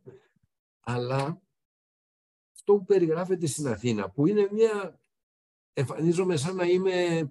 αισθάνομαι σαν να είμαι, και το καταλαβαίνω αυτό, sui generis αρχιτέκτονας, ο οποίος λέει σολάρις αρχιτεκτονιές καινούριες, ας πούμε, και άλλη μια φορά, γιατί έχουμε χάσει εντελώς την αξιοπιστία μας σαν επάγγελμα σχέση με την πόλη, οδηγήθηκαμε σε απόψεις οι οποίες κατέρευσαν σαν χάρτινος πύργος, αλλά δεν λέω αυτό, δεν λέω ότι η Αθήνα είναι ωραία. Δεν παρεξηγηθώ. Λέω ότι η Αθήνα, αν ήταν μελίσι, θα έκανε θυμαρίσιο μέλι και όχι του άλλου βουνού, διότι η δομή της σαν Κυψέλη, σαν κατοίκηση, προσφέρει πάρα πολύ πυκνό δημόσιο, σε κινήσεις πυκνό δημόσιο χώρο. Τόσο πολύ που πολλές φορές είναι για κλάματα, ας πούμε. Δηλαδή υπάρχει θέμα ρύθμισης κυκλοφορίας, ακόμα και των πεζών κλπ. Δεν λέω ότι η Αθήνα, κοιτάξτε, το δημόσιο χώρο της Αθήνας, το πεζοδρόμιο, ας πούμε, το κατακριστογή δημόσιο χώρο. Τι να μιλήσω, τρελός είμαι τελείως, ότι αυτό είναι μια ωραία κατάσταση, ας πούμε, να θαυμάζουμε. Αλλά δεν μπορώ να μην πω ότι η Αθήνα είναι μια από τις τρεις εφτάλοφες πόλεις, Ρώμη, Κωνσταντινούπολη, Αθήνα, με τα διαφορετική τοπογραφία, αλλά αυτά λόφους, ότι αυτοί οι λόφοι έχουν εν μέρει γλιτώσει την πλήρη ισοπαίδωση με την ανάπτυξη της πόλης. Είναι εν δυνάμει πάρκα μέσα στην Αθήνα που δεν έχουν αξιοποιηθεί ποτέ, ότι υπάρχει δυνατότητα βελτιώσεων τοπικών βελονισμού που λέω, και δεν είναι ένα μοντέλο το οποίο όταν συνειδητοποιήσουμε ότι κοινωνικά δεν μας κάνει είναι για πέταμα. Ενώ εμείς το αντιμετωπίσαμε σαν ένα για πέταμα. Δηλαδή τα θυμάσαι, Γιάννη, ας πούμε, δεν μπορούσε κανένας. Μας βάζανε, σχεδιάσαμε και ακόμα τα ίδια γίνονται. Σχεδιάστε μια πόλη 5.000 κατοίκων, ας πούμε. Δεν υπήρχε κανένας να κάνει οικονομικό τετράγωνο, ήταν όλες μπάρες ψηλές κλπ. Αεροπλάνο περνάγανε και αυτοκίνητα. Η πολεοδομία αυτή την αποφύγαμε. Και την αποφύγαμε γιατί δεν είμαστε βιομηχανική χώρα. Το ότι φτιάχτηκε ένα μπάχαλο, γιατί είναι το μπάχαλο της μετανάστευσης, 4 εκατομμύρια στέγαση μέσα σε τόσο χρονικό διάστημα, είναι ρεκόρας του πράγματος. Με ανθρώπους οι οποίοι δεν είναι εξοικειωμένοι με την αστική ανάπτυξη. Γιατί σας είπα, τα μοντέλα υπήρχαν. Μπορούσαν να αντιγράφουν οι εργολάβοι, οι πολυκατοικίες που είχαν γίνει στο Κολονάκι και στο Ποκίωνος. Δεν υπήρχε λόγος να πάμε κατευθείαν σε ένα άλλο μοντέλο. Ήταν το κοινωνικό γούστο, το οποίο περιόρισε τις απαιτήσεις τους σε κομφόρ, πράγματα σημαντικά για τη ζωή τους μέσα στο σπίτι, αλλά διαφορούσε πλήρως για το δημόσιο χώρο και κυρίως για την αισθητική του ορίου. Τι θα είναι. Αλλιώς θα είχαμε σημαντικούς αρχιτέκτονες να έχουν χτίσει πάρα πολλά κτίρια πολυκατοικιών. Περιορίζεται πολύ η επέμβαση των αρχιτεκτών στις πολυκατοικίες. Το ενδιαφέρον είναι να βρούμε μετά το 80, όπου η αρχιτεκτονική μπαίνει δυναμικά στην πολυκατοικία, δηλαδή πρώτη φορά μαζικά μπαίνει η αρχιτεκτονική στην πολυκατοικία, ποια είναι η συμβολή της. Φοβάμαι εκεί ότι θα έχουμε εκπλήξεις. Δηλαδή ότι... Λέγα, γιατί υπάρχει μια γκρίνια, οι αρχιτέκτονες κλπ. Ας δούμε τι, από το 80 και μετά το ξέρουμε ότι ανοίγεται η πολυκατοικία και υπογράφεται από αρχιτέκτονες. Δεν νομίζω ότι έχουμε ξεκάθαρο το ότι αυτή ήταν μια σημαντική βελτίωση. Αν τη συγκρίνω με την περίοδο του Μεσοπολέμου ή αμέσως μετά του πολέμου των πρώτων συγκροτήσεων, συμπυκνώσεων. Νομίζω ότι υπάρχει ένας προβληματική συμβολή σε αυτό. Στη μορφή της πολυκατοικίας, η οποία αρχίζει να γυρίζει και να σφυρίζει, να είναι ροζ και να έχει και κολόνες και να έχει και μπάλες και διακοσμητικά στοιχεία, ας πούμε. Και αν τη δεις την πολυκατοικία αυτή ως χωρική αίσθηση, τι σημαίνει μπαίνω μέσα, πώς πάω στο διαμέρισμά μου, πώς είναι διαμορφωμένο, νομίζω ότι βελτιώσει σε σχέση με την παλιότερη, ας πούμε, αρχιτεκτονική. Ο κ. Κρόμου έχει ζητήσει το λόγο. Παντελή. Ναι, ευχαριστώ, Αντώνη. Ευχαριστώ και εσάς, κύριε Κούρκουλα. Πολύ. Με προβληματίσατε. Θα ήθελα πολύ η αιτία του προβληματισμού να οφείλεται σε μένα, να είναι κάτι που δεν μπορώ να σας καταλάβω. Δηλαδή, δεν μπορώ να καταλάβω, επιτρέψτε μου βέβαια, δεν έχω γνώση αρχιτεκτονικής καθόλου, αλλά κάνω συσχετισμούς με εμπειρίες που έχω και κυρίως να σας πω ότι έχω ζήσει περισσότερο από 50 χρόνια, ζω ακόμη στη Βιέννη. Και είμαι από μια επαρχιακή πόλη, εδώ δεν είμαι από την Αθήνα. Τα τελευταία χρόνια μένω κάποιους μακρύτερους χρόνους στην Αθήνα. Είμαι από την Νάουσα, η οποία δεν έχει να ζηλέψει τίποτα από την Αθήνα. Είχε καταστραφεί και στον πόλεμο και ο καθένας έκτισε όπου ήθελε και όπως ήθελε. Δεν έχει πράσινο η πράσινη Νάουσα. Δεν έχει πράσινο και η Αθήνα. Αλλά τώρα σας πήρα κατευθείαν στο τέλος. Εκεί που διαφωνώ ή μάλλον αδυνατό να σας καταλάβω είναι όταν λέτε ότι η Αθήνα προσφέρει μια ένα κοινωνικό πλεονέκτημα στον κάτοικο της. Πρέπει να συγκρίνω αυτόματα με τη Βιέννη. Η κοινωνικά πλεονέκτημα θεωρώ ότι είναι για τον κάτοικο μιας πόλης η ποιότητα της ζωής του. Στην Αθήνα δεν έχουμε οξυγόνο, δεν έχουμε πράσινο, δεν έχουμε δρόμους να μετακινηθούμε. Όταν πρωτοπήγα παιδί στη Βιέννη 18 χρονών μου έκανε εντύπωση τα οικοδομικά τετράγωνα που είπατε, το ίδιο στυλ έχουν και αυτοί όπως στην Αθήνα, οικοδομικά τετράγωνα, το ξέρετε καλύτερα. Εγώ δεν το γνώριζα, αλλά ενστικτωδώς αμέσως μου γεννήθηκε η απορία πώς είναι δυνατόν να έχουν τετράγωνα που απέχει ο ένας δρόμος από τον άλλον εκατοντάδες μέτρα. Εγώ ήξερα εδώ από τη Θεσσαλονίκη που είχα ζήσει μερικά χρόνια ότι αν πήγαινα από το πίσω μέρος του διαμερίσματός μας, έβλεπα στην κρεβατοκάμερα της γειτόνισσας μέσα και στην κουζίνα της. Εκεί έλεγα πώς είναι δυνατόν, πόσο μεγάλα είναι αυτά τα διαμερίσματα που ακουμπάνε πίσω, έχουν ένα κοινόχρηστο. Όταν τυχαία μετά με κάποιο αεροπλάνο που πετούσε γινόντας από την Ελλάδα πάνω από τη Βιέννη, αντελήφθηκα ότι τα τετράγωνά τους είναι τεράστια πάρκα, που γύρω-γύρω από τα πάρκα είναι τετραγωνισμένα. Παλιά σπίτια. Τώρα, εδώ είναι το ζητούμενο που ίσως μας δώσει και αφορμή να δούμε τι μπορούμε να κάνουμε. Έμαθα μετά και είδα ότι η Βιέννη είναι η ίδια που ήταν κτισμένη πριν από πάρα πολλά χρόνια. Πριν τη βιομηχανική επανάσταση, όταν δεν είχε καν αυτοκίνητα. Δεν την καταδάφησαν όταν έπεσαν οι αυτοκράτορες με τις πολυκατοικίες που ήταν του ενός η καθεμία, για να μείνουν νοιαστοί. Εδώ εμείς είχαμε ένα πλεονέκτημα που ήταν μια μικρή επαρχιακή πόλη που είχε πολλά εδάφη, δεν χρειαζόταν να κατεδαφίσουμε κάτι. Γιατί δεν κάναμε τα τετράγωνά μας. Τα έκανε ο μισητός βασιλιάς, ο Βαβαρός που ήρθε από τη Διάβασα, διορθώστε με τους μηχανικούς του, αλλά έκανε ένα σχέδιο πόλος που πάει από το Θησίο μέχρι το σημερινό Χίλτο. Τα άλλα κτίστηκαν πάνω ή δίπλα σε ποτάμια και μετά ήρθε η πολεοδομία και τα ενέκρινε των υστέρων. Γιατί δεν κάναμε το τετράγωνο όπως έπρεπε να είναι. Γιατί η Αθήνα δεν έχει καθόλου πράσινο.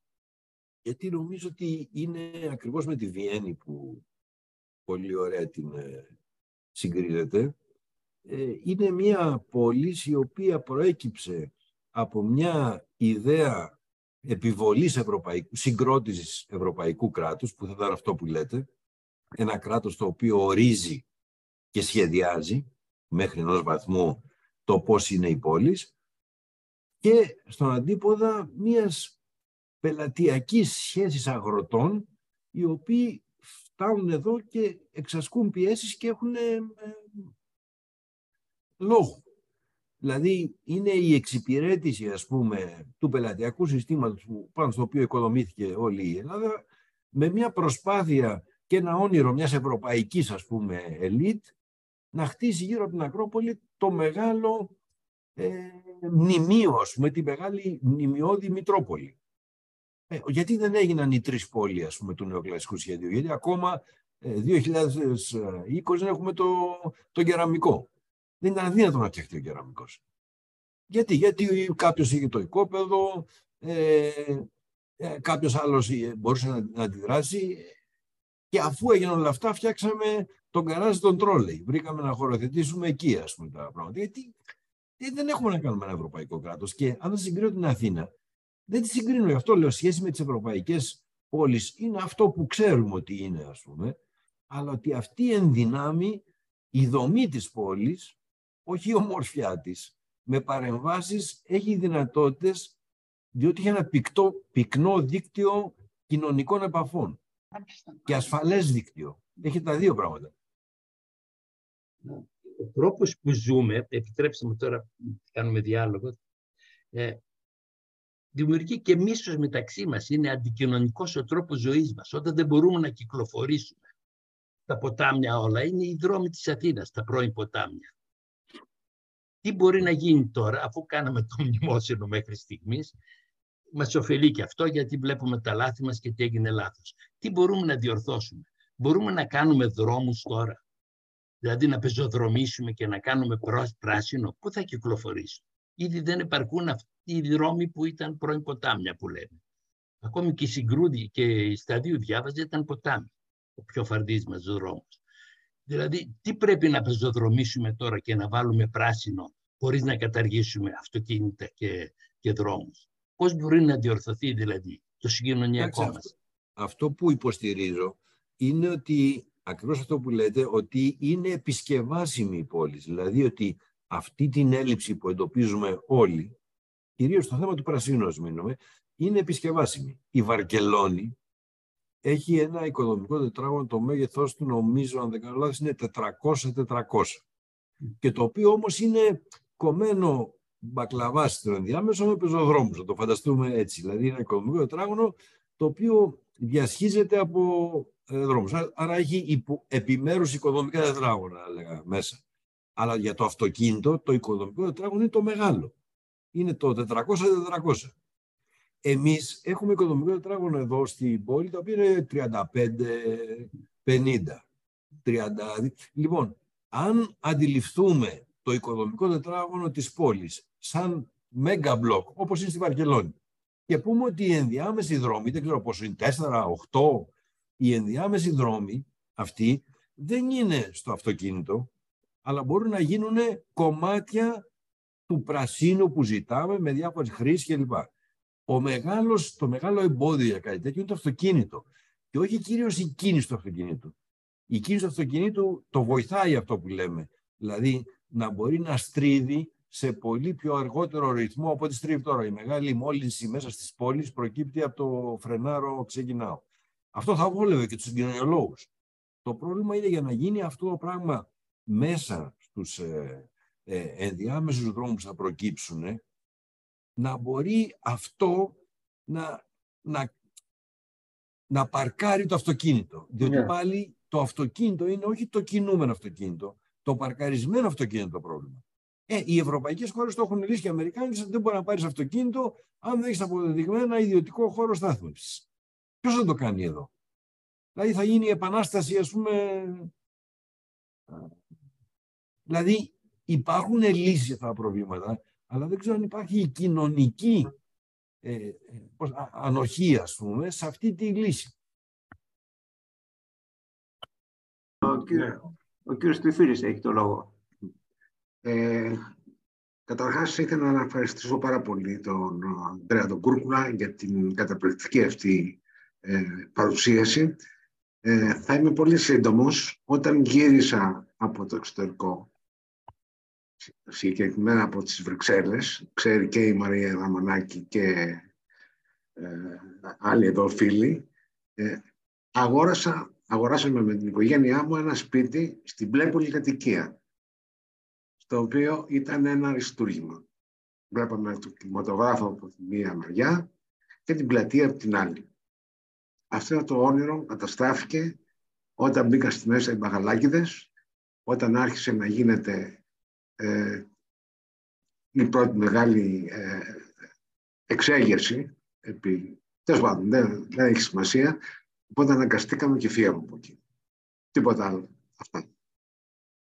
Κοιτάξτε, αυτό που λέγαμε, ας πούμε, από την πολυκατοικία είναι ένας μύθος, ας πούμε, για τις ακτέκτονες, ότι πέρασε και ο Le Corbusier στο συνέδριο των Αθηνών, στο συνάντηση των Αθηνών, και την υπέγραψε. Ότι είπε ότι αυτό είναι σωστή αρχιτεκτονική, ας πούμε, έδωσε την ευλογία. Μια καταπληκτική πολυκατοικία, ας πούμε, η οποία είναι η επιτομή της ωραίας πολυκατοικίας στο δημόσιο χώρο. Αλλά όπως λέγαμε, η πόλη είναι κοινωνικά κινούμενη άμμος. Η Πατησίων ήταν ο ωραιότερος δρόμος κατοικίας μεσαίων υψηλών στρωμάτων, ας πούμε. Και αυτή τη στιγμή όλη η περιοχή αυτή, μέσα από την πίεση του μεταναστευτικού, την οικονομική κρίση κλπ, γίνεται αβίωτη για κάποιους. Εδώ έγινε ολόκληρο το κέντρο αβίωτο με την περιβαλλοντική μόλυνση, ας πούμε. Οι άνθρωποι δεν έφυγαν από το κέντρο από Βίτσιο, ήταν άνθρωποι που είχαν ιστορία παραμονής εδώ. Αναγκάστηκαν και φύγανε. Δεν λέω ότι είναι αγγέλικα τα πράγματα. Λέω ότι είναι ένα μοτέρ, είναι μια κατασκευή η οποία είναι επιδιορθώσιμη. Διότι αποφύγαμε μια κατασκευή η οποία δεν διορθώνεται με τίποτα. Δεν θα διορθωνόταν μια κατασκευή. Φανταστείτε τα προσφυγικά, ο τρόπος που έχουμε φτάσει, που χτίζουν τα προσφυγικά, ή οι κατοικίες εργατικές κατοικίες που φτιάχτηκαν, κάποια δείγματα έχουμε, όχι μεγάλα, ας πούμε, και χτίσαν και οι καλύτεροι μας αρχιτέκτονες και αυτά. Σας λέω, η ιδεολογική, ας πούμε, δύναμη αυτών των ιδεών ήταν κατακλυσμική, ας πούμε, στην αρχιτεκτονική, στην πολεοδομία.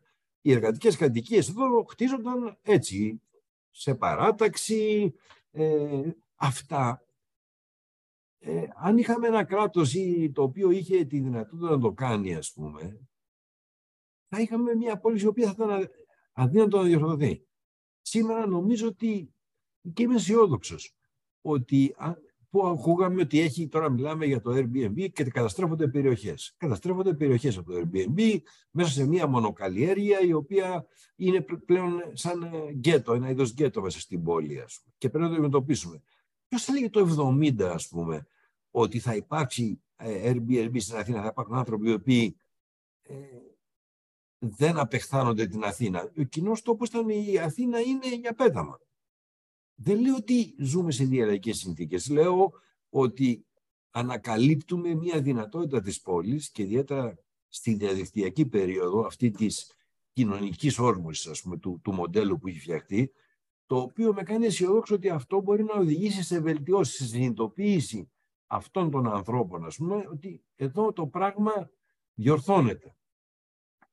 Και βέβαια η μεγάλη ελπίδα η αυτοκίνηση, με τα αυτοκινούμενα αυτοκίνητα, όπου θα λύσει το πρόβλημα του πάρκινγκ, ας πούμε, ότι το αυτοκίνητο δεν θα υπάρχει ιδιοκτησία, θα μου έρχεται με το κινητό και να φεύγω, ή η πιο ονειρική, δηλαδή οι εναέριες μετακινήσεις, ας πούμε, τα drones, τα οποία δεν είναι φαντασίας, δεν είναι επιστημονικής φαντασίας, ήδη αρχίζουν και δοκιμάζονται σε Σαουδική Αραβία από αεροδρόμια σε ξενοδοχεία. Δηλαδή είναι μια τεχνολογία που μπαίνει μπροστά, μπορεί να έχει ορίζοντα δεκαετίας, 15ετίας.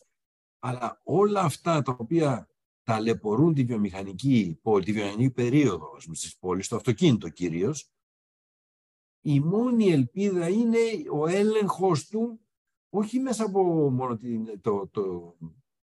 τη μόλυνση, ας πούμε, και τα ηλεκτρικά κλπ, που είναι ένα μεγάλο ερώτημα, είναι μέσα από την αυτοκίνηση, τη ρήξη με την ιδιοκτησία, δεν χρειάζεται ένα αυτοκίνητο, έχω όποιο αυτοκίνητο θέλω, και με τη δυνατότητα όλο αυτό, ας πούμε, να οδηγήσει σε μια άλλη κουλτούρα μετακινήσεων, όπου θα απελευθερώσει το έδαφος για τον πεζό. Θα απελευθερώσει πολύ έδαφος για τον πεζό. Και νομίζω ότι δεν είναι όνειρο θερινής νυχτός. Εγώ το ελπίζω ότι αυτό είναι ορίζοντας 20ετίας, αλλά δεν λέω ότι είναι τώρα. Λοιπόν, καλησπέρα Ανδρέα, και ευχαριστώ πάρα πολύ για την πολύ ενδιαφέρουσα ομιλία σου. Ήθελα να κάνω μια ερώτηση. Φοβάμαι ότι εντωμεταξύ την έχεις σχεδόν απαντήσει με την τελευταία σου παρέμβαση. Σκεφτόμουν ότι, στη διάρκεια της ομιλίας, ίσως η μοναδική πρωτοβουλία που πήρε, μια από τις λίγες πρωτοβουλίες που πήρε το ελληνικό δημόσιο μεταπολεμικά, σε ό,τι αφορά την μαζική δόμηση και τα οικοδομικά συγκροτήματα, είναι, τηρωμένων πάντα των αναλογιών, είναι αυτή των εργατικών πολυκατοικιών. Και ήθελα να σε ρωτήσω εάν η τύχη των συγκροτημάτων εργατικών πολυκατοικιών στην Ελλάδα ακολούθησε, η τύχη τους ήταν η ίδια και αυτή των αντισύγων ευρωπαϊκών προτύπων, δηλαδή η παρακμή, η εγκατάλειψη και η κατεδάφιση, ή ήταν η τύχη τους διαφορετική? Ευχαριστώ. Εγώ σας ευχαριστώ πολύ. Η τύχη τους δεν γκρεμίστηκαν. Τουλάχιστον από αυτά που ξέρω δεν γκρεμίστηκαν. Υπάρχει ανοιχτός πόλεμος και μάχη για τα προσφυγικά της Αλεξάνδρας, η οποία δεν έχει λυθεί, αλλά δεν γκρεμίστηκαν. Αλλά όλα αυτά τα κτίρια απαξιώθηκαν. Δηλαδή αποτέλεσαν στίγμα. Όποιος μπορούσε να φύγει από εκεί, με την πρώτη ευκαιρία το έκανε. Άρα έμεναν οι πιο αδύναμοι άνθρωποι εκεί και αυτοί που δεν είχαν άλλη επιλογή.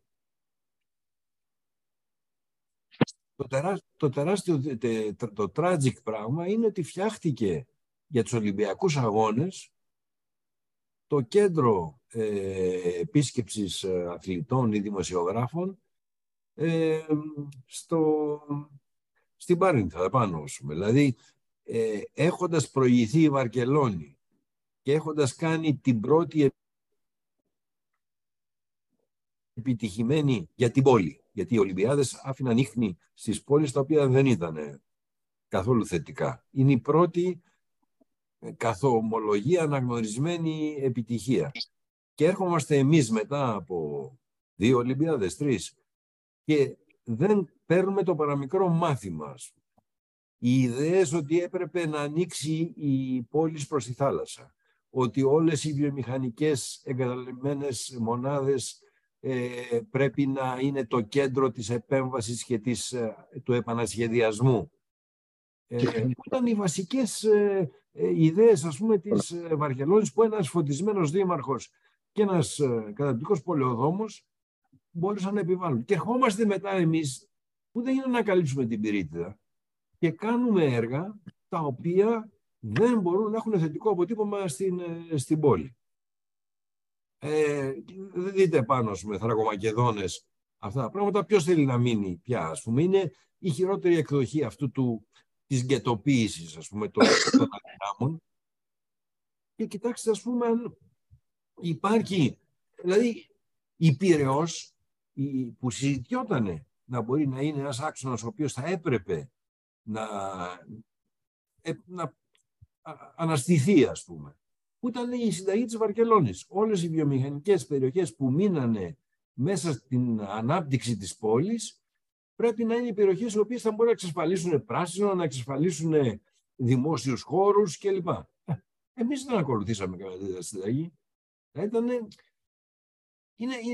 Είναι χαμένες ευκαιρίες, ας πούμε, οι οποίες ακολουθήσαμε. Δεν είναι ιδανικά τα πράγματα. Εγώ το μόνο που βλέπω ιδανικό, διότι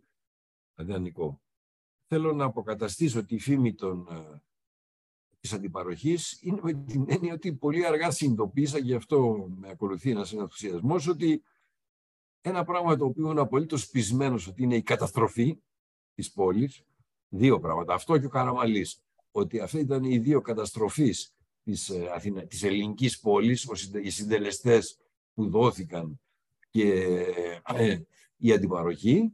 Ξαφνικά φτάνουμε σε ένα σημείο που καταλαβαίνουμε ότι αυτό ήταν η μεγαλύτερη προσφορά του Κωνσταντίνου Δοξιάδη στην ελληνική κοινωνία, διότι αυτός ήταν ο αμερικανοσπουδαγμένος, ο δυτικός πολεοδόμος, ο οποίος είχε θεωρίες ότι με διόροφα η Αθήνα θα φτάσει στη Θεσσαλονίκη και άλλα μοντερνιστικά, ας πούμε, οράματα.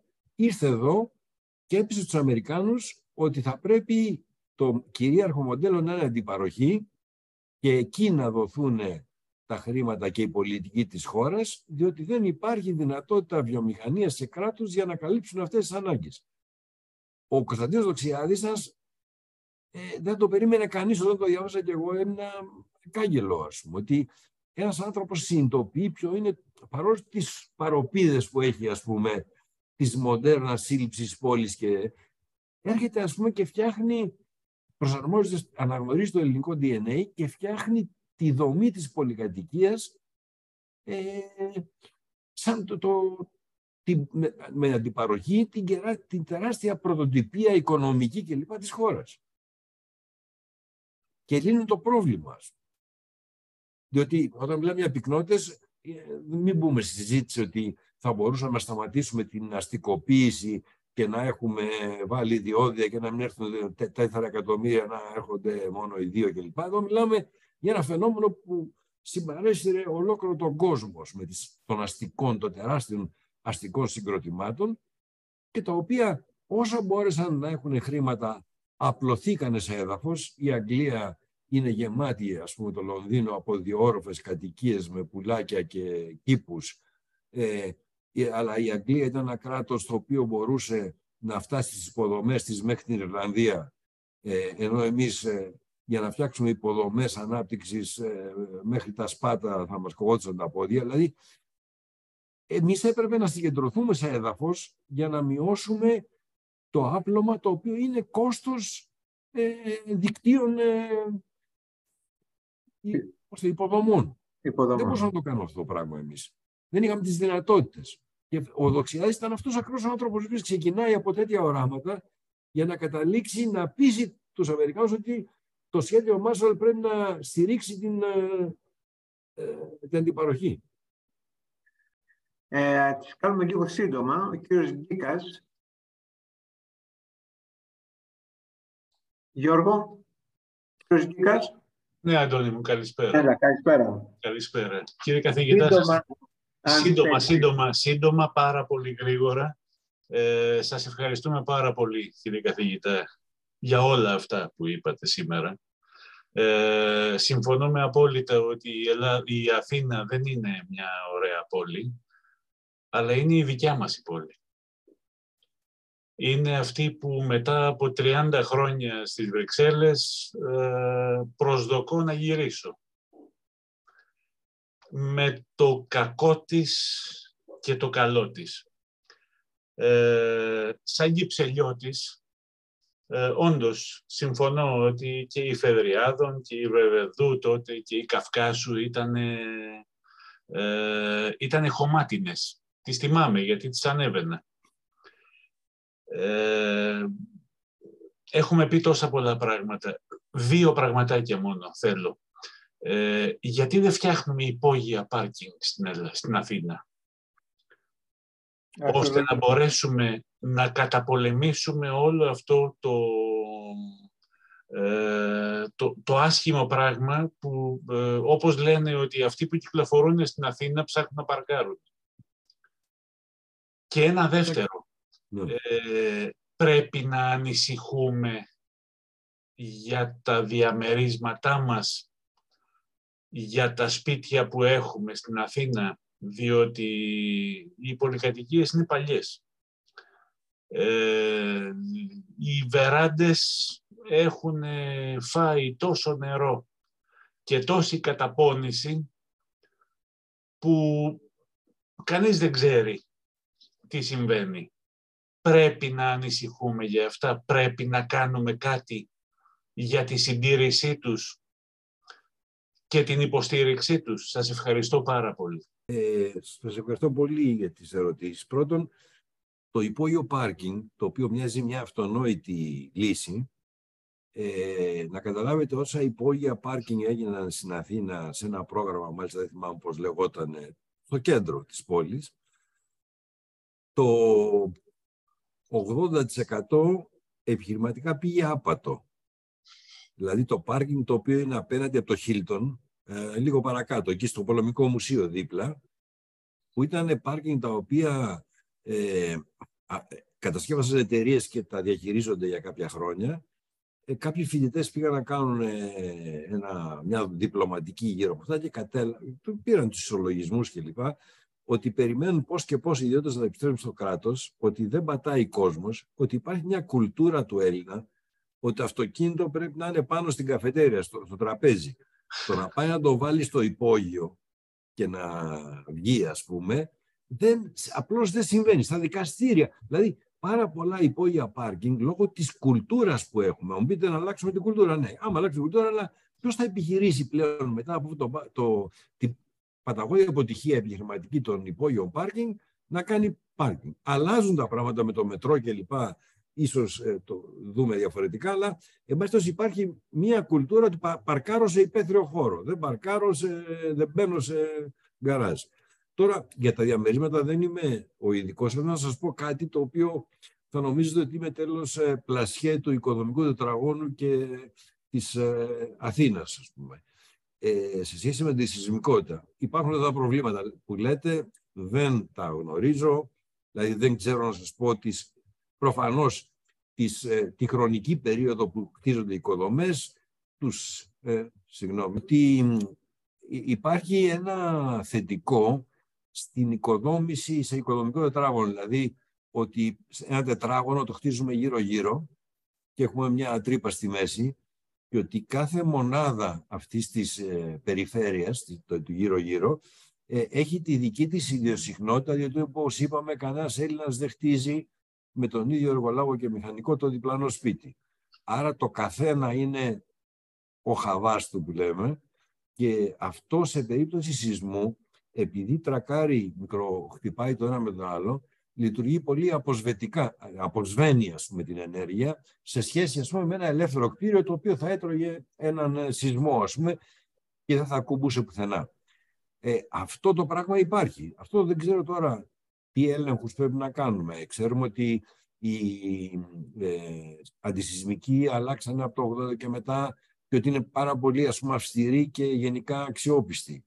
Το τι γίνονταν στο παρελθόν δεν μπορεί να έχουμε στοιχεία και προφανώς οι κατασκευές γερνούν και θα έχουμε πρόβλημα πολύ σύντομα να δούμε το πώς θα ενισχύουμε ή τι θα κάνουμε με τον γυράσκοντα πληθυσμό. Σας ευχαριστώ. Μάλιστα. Κυρία Βοιατσάκη, έχει ζητήσει το λόγο.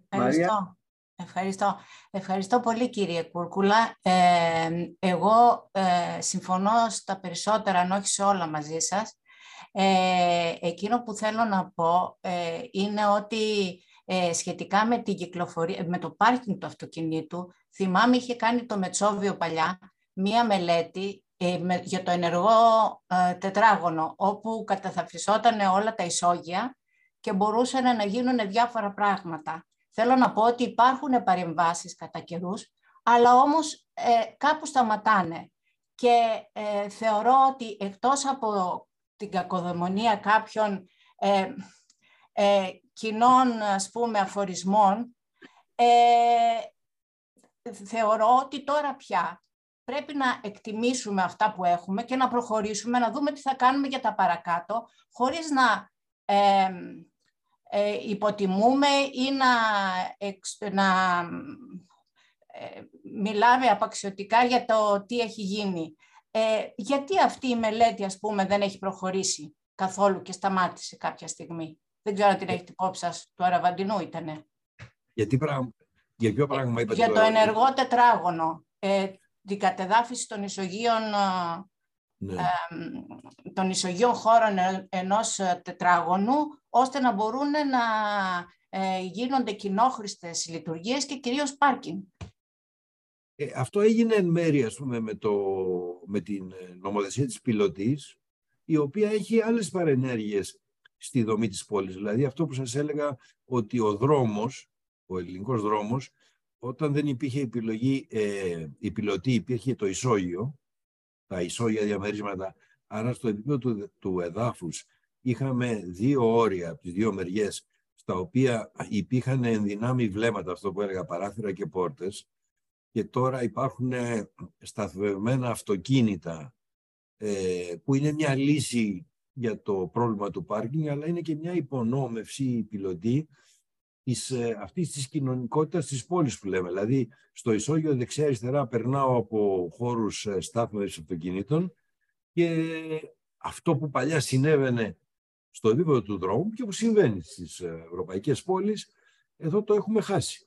Δηλαδή, κυκλοφορούμε ανάμεσα σε σταθμευμένα αυτοκίνητα, ενώ κυκλοφορούσαμε ανάμεσα σε δομημένους χώρους με πρόσωπο στους δρόμους. Σε όλο το τετράγωνο, ο σχεδιασμός να γίνει για όλο το τετράγωνο, όχι για την πιλωτή του καθενός.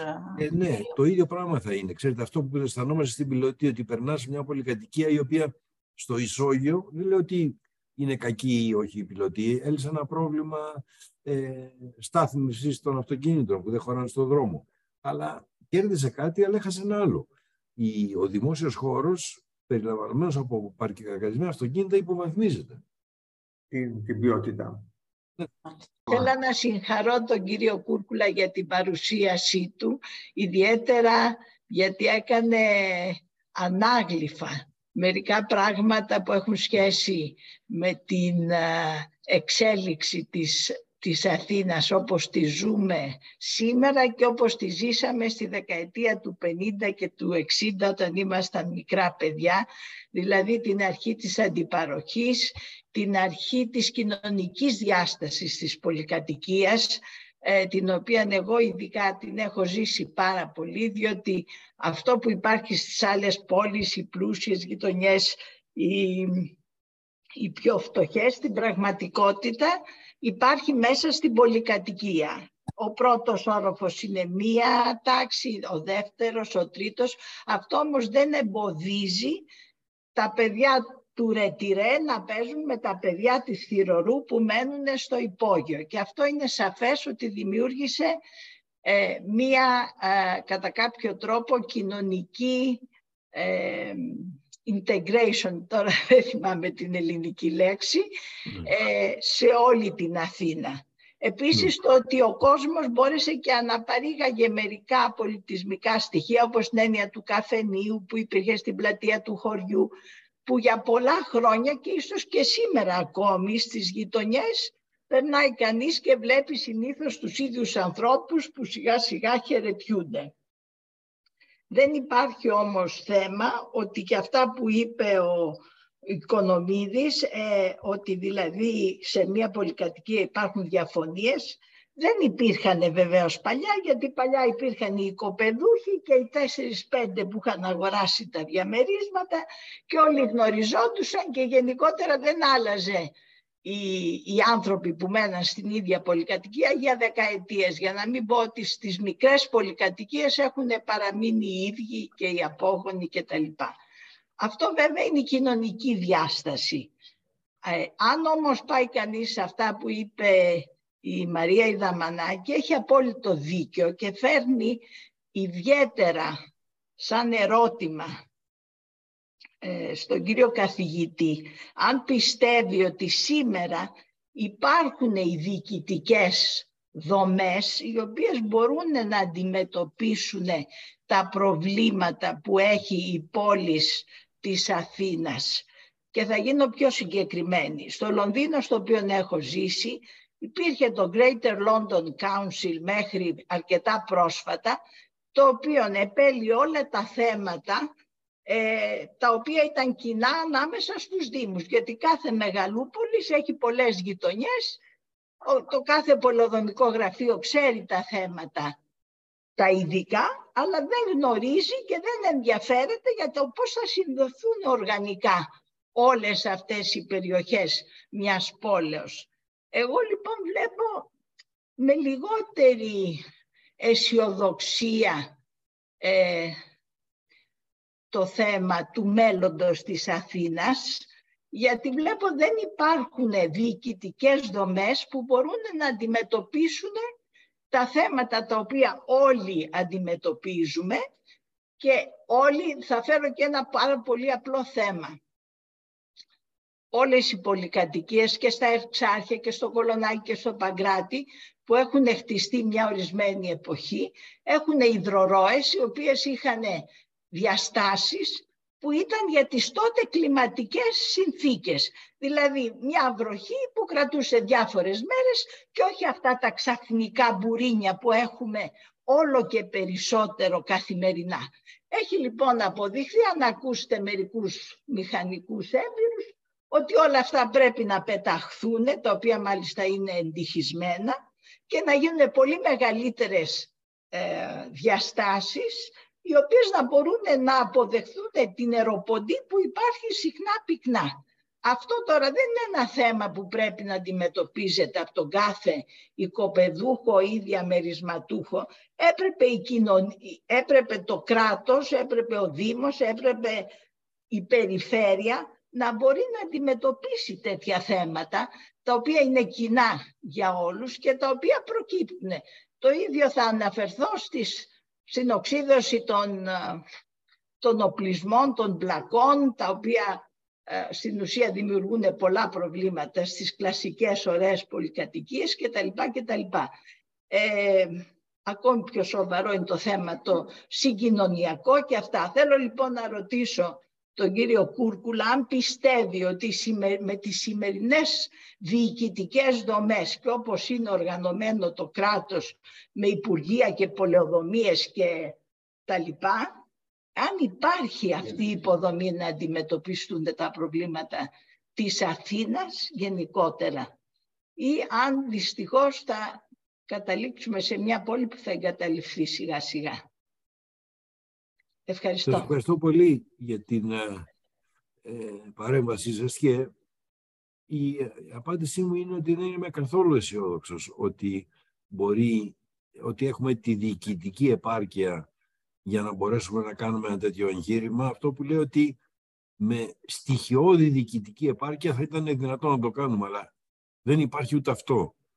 Και αν δούμε όλους τους τρόπους με τους οποίους αντιμετωπίσαμε, αναφέρθηκα πριν, ας πούμε, στους Ολυμπιακούς Αγώνες και στον τρόπο, ας πούμε, που η Αγγλία αντιμετώπισε την οργάνωση των Ολυμπιακών, θα καταλάβουμε πολύ εύκολα γιατί ομιλώ και ότι, ας πούμε, η περιοχή που επελέγει στο Λονδίνο για να γίνουν οι αγώνες είχε προηγηθεί σοβαρότατες κοινωνικές μελέτες για το τι επιπτώσεις περιμένουν να έχει και με συγκεκριμένους δείκτες όπου είχε να κάνει με τον αριθμό, το ποσοστό εισαγωγής στην ανώτερη εκπαίδευση, με το ποσοστό της ιατρικής περίθαλψης, δείκτες της ιατρικής περίθαλψης.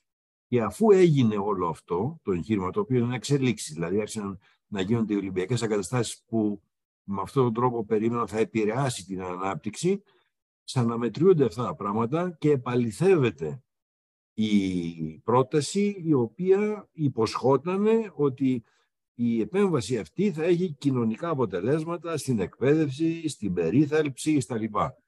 Εμείς δεν έχουμε την ψυχραιμία, δεν έχουμε την κουλτούρα να ασχοληθούμε με σοβαρό τρόπο αυτό το πράγμα. Γι' αυτό και είμαι πολύ απελπισμένος αν υπάρχει διοίκηση, ας πούμε. Αυτό που λέτε το απλό, ας πούμε, ότι η συνειδητοποίηση ότι τα λούκια είναι διαστασιολογημένα για μια άλλη συνθήκη, ας πούμε, κλιματική και ότι δεν είναι πρόβλημα του ενός ή του άλλου, αλλά είναι τα οποία έχουν τεράστια καταστροφή. Δημιουργούν τεράστιες καταστροφές στις κατασκευές. Είναι ένα απλό παράδειγμα. Ποιος περιμένει ότι θα υπάρξει μια πρωτοβουλία του Δήμου γύρω από τέτοια πράγματα? Είμαι πολύ απεσιόδοξος. Ο κύριος Χαμπίδης.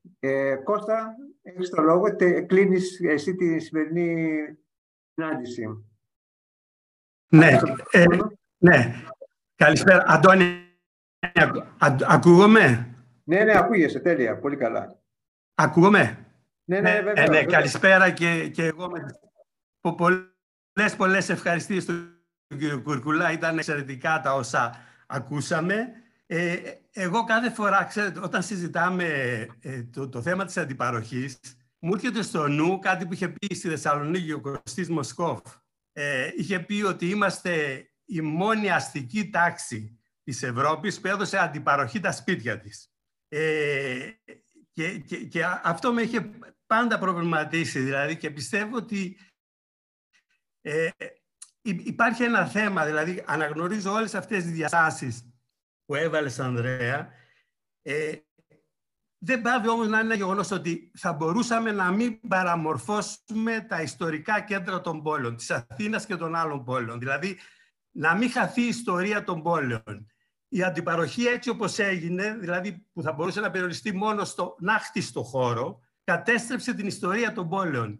Και εκεί νομίζω ότι μπαίνει το θέμα του γούστου των ηγετικών ομάδων. Δηλαδή αυτό που λέει ο Μοσκόβ, ότι είναι οι μόνοι αστεί που δώσαν αντιπαροχή τα σπίτια τους, λέει πολλά. Λέει ότι δεν αγαπούσαν τα σπίτια τους, δεν αγαπούσαν την ιστορία της πόλης τους. Αυτό πιστεύω, δηλαδή ότι έπαιξε ένα ρόλο για να μην έχουμε την ιστορία των 200 χρόνων της Αθήνας, ας πούμε, της νεότερης Αθήνας, της Θεσσαλονίκης, έτσι, της Βασιλίσσης Όλγας με τα πυργόσπιτα στα 5 χιλιόμετρα. Αυτά μπορούσαν να κρυθούν και να έχουμε την αντιπαροχή στους παραπέρα χώρους. Αυτό νομίζω είναι μια απώλεια. Εγώ το βιώνω σαν μια απώλεια. Πάντως πολλές ευχαριστίες για όσα μας είπατε.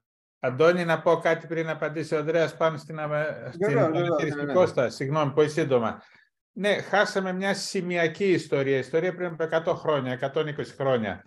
Κερδίσαμε μια εξέλιξη της ιστορίας. Περπατήστε την 3η Σεπτεμβρίου και θα δείτε να ξεπροβάλλει ανάγλυφη εξέλιξη από το 1930 μέχρι σήμερα. Τα κτίρια δηλαδή που διαδέχονται το ένα το άλλο εκπροσωπούν και διαφορετικές εποχές. Είναι σαφώς κρίμα που χάθηκαν αυτά τα μνημεία, τα κτίσματα, το αποτύπωμα της τότε αστικής τάξης πάνω στον αστικό ιστό, αλλά από την άλλη μεριά πρέπει να αναγνωρίσουμε στην Αθήνα και το ότι σε αντίθεση με άλλες πόλεις που ομοιόμορφα τα κτίσματα διαδέχονται το ένα με το άλλο, ακόμα και στο κέντρο της, βλέπουμε την ιστορία ενός δρόμου να αναδεικνύεται μέσα από την αλληλοδιαδοχή των διαφόρων οικοδομημάτων. Αυτό έχω να πω, Κώστα. Δεν ξέρω αν συμφωνεί ο Ανδρέας σε αυτό. Συμφωνώ απόλυτα ότι αυτό έγινε και ότι αυτό το, αν θέλετε, η νοσταλγία μιας παλιάς ωραίας ή όχι, αλλά ενδιαφέρουσας πόλης, η ιστορία με τα νεοκλασικά, που θα ήταν ευχής έργο να μπορούσαν να υπήρχαν οι μηχανισμοί κοινωνικοί που να σωθούν, να μην πέσουν και αυτά θύματα, ας πούμε, αυτής της ανάπτυξης. Από την άλλη μεριά, πρέπει να δούμε ότι όταν μιλάμε για συγκέντρωση σαν νομοτελειακή κατάσταση 4 εκατομμυρίων μετά τον πόλεμο στο Λεκανοπέδιο της Αττικής, είναι φανερό ότι μιλάμε για έναν εγγενιάζοντα νέο πολιτισμό, μια κατάσταση η οποία δεν έχει ομοιότης πριν. Δεν λέω ότι δεν είναι χρήσιμα τα μνημεία, ό,τι είναι αυτά, τα πεινά κτίσματα ή αρχαία, και ότι εκεί πέρα, ας πούμε, υπήρξε ένας βανδαλισμός, μια ανθρωποφαγία, ας πούμε, στον τρόπο το οποίο η πόλη αναπτύχθηκε.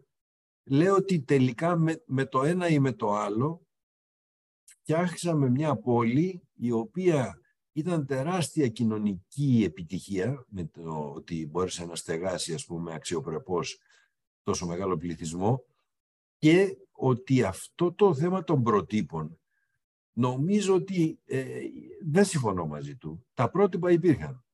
Ο Καραμαλής, νομίζω ότι οι αρχιτέκτονες ανεξαρτήτως πολιτικών πεποιθήσεων θα πρέπει να έχουν ένα εικόνισμα στο εικονοστάσι τους. Είναι ο άνθρωπος ο οποίος μετά από τόσα χρόνια δεν υπάρχει ένας άνθρωπος να σηκωθεί και να πει ότι οι επιλογές του για τη χρήση συγκεκριμένων αρχιτεκτονών της εποχής του για συγκεκριμένες δουλειές θα μπορούσαν να είναι πιο εύστοχες και δικαιωμένες από ποτέ. Παίρνει τον Πικιώνη στα έργα της Ακροπόλεως. Τεράστια συμβολική σημασία. Αναθέτει στον Κωνσταντινίδη τη μεγάλη, σε εισαγωγικά, βιομηχανία της χώρας, τον ΕΟΤΑ. Ανακαλύπτουμε εκ των υστέρων ότι αυτοί είναι οι δύο μεγαλύτεροι αρχιτέκτονες, ας πούμε, της γενιάς τους. Δεν υπάρχει αρχιτέκτονας που να έχει μπει σε έργα τις παραλίες του ΕΟΤΑ, αυτά τα...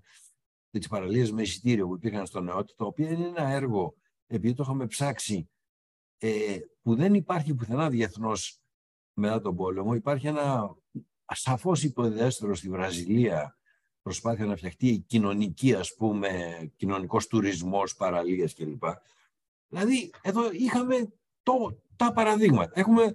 Βρίζαμε το Χίλτον. Έχουμε το καλύτερο Χίλτον των Χίλτον, της σειράς Χίλτον.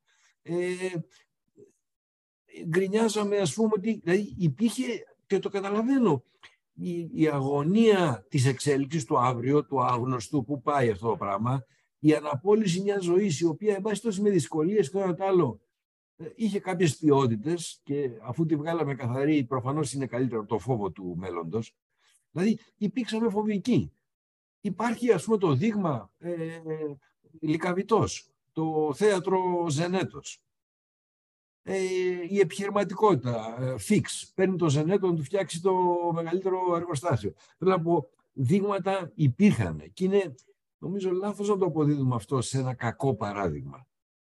Είναι ότι υπήρξαν τέτοια κουλτούρα της κοινωνίας που ερχόταν εδώ και τέτοιες απαιτήσεις μέσα σε συμπυκνωμένο χρονικό διάστημα και τεράστια πίεση, που αυτό το πράγμα δεν μπορούσε να γίνει αλλιώς. Πάλι καλά που έγινε έτσι, αυτό λέω. Και λέω ότι ευτυχώς έγινε με έναν τρόπο που εκ των υστέρων ερχόμαστε και λέμε ότι αν έχουμε το κουράγιο μπορούμε να το διορθώσουμε. Αλλά δεν είναι ένα πράγμα το οποίο είναι για πέταμα. Ενώ εμείς το μισήσαμε DNA-ικά, ότι αυτό είναι τεράστιο λάθος. Δεν είναι. Δεν μπορεί ένα τεράστιο λάθος να έφτασε σε τέτοια επίπεδο επίλυσης ενός κοινωνικού προβλήματος κατοικίας 4 εκατομμυρίων μέσα από τον πόλεμο μέχρι εδώ.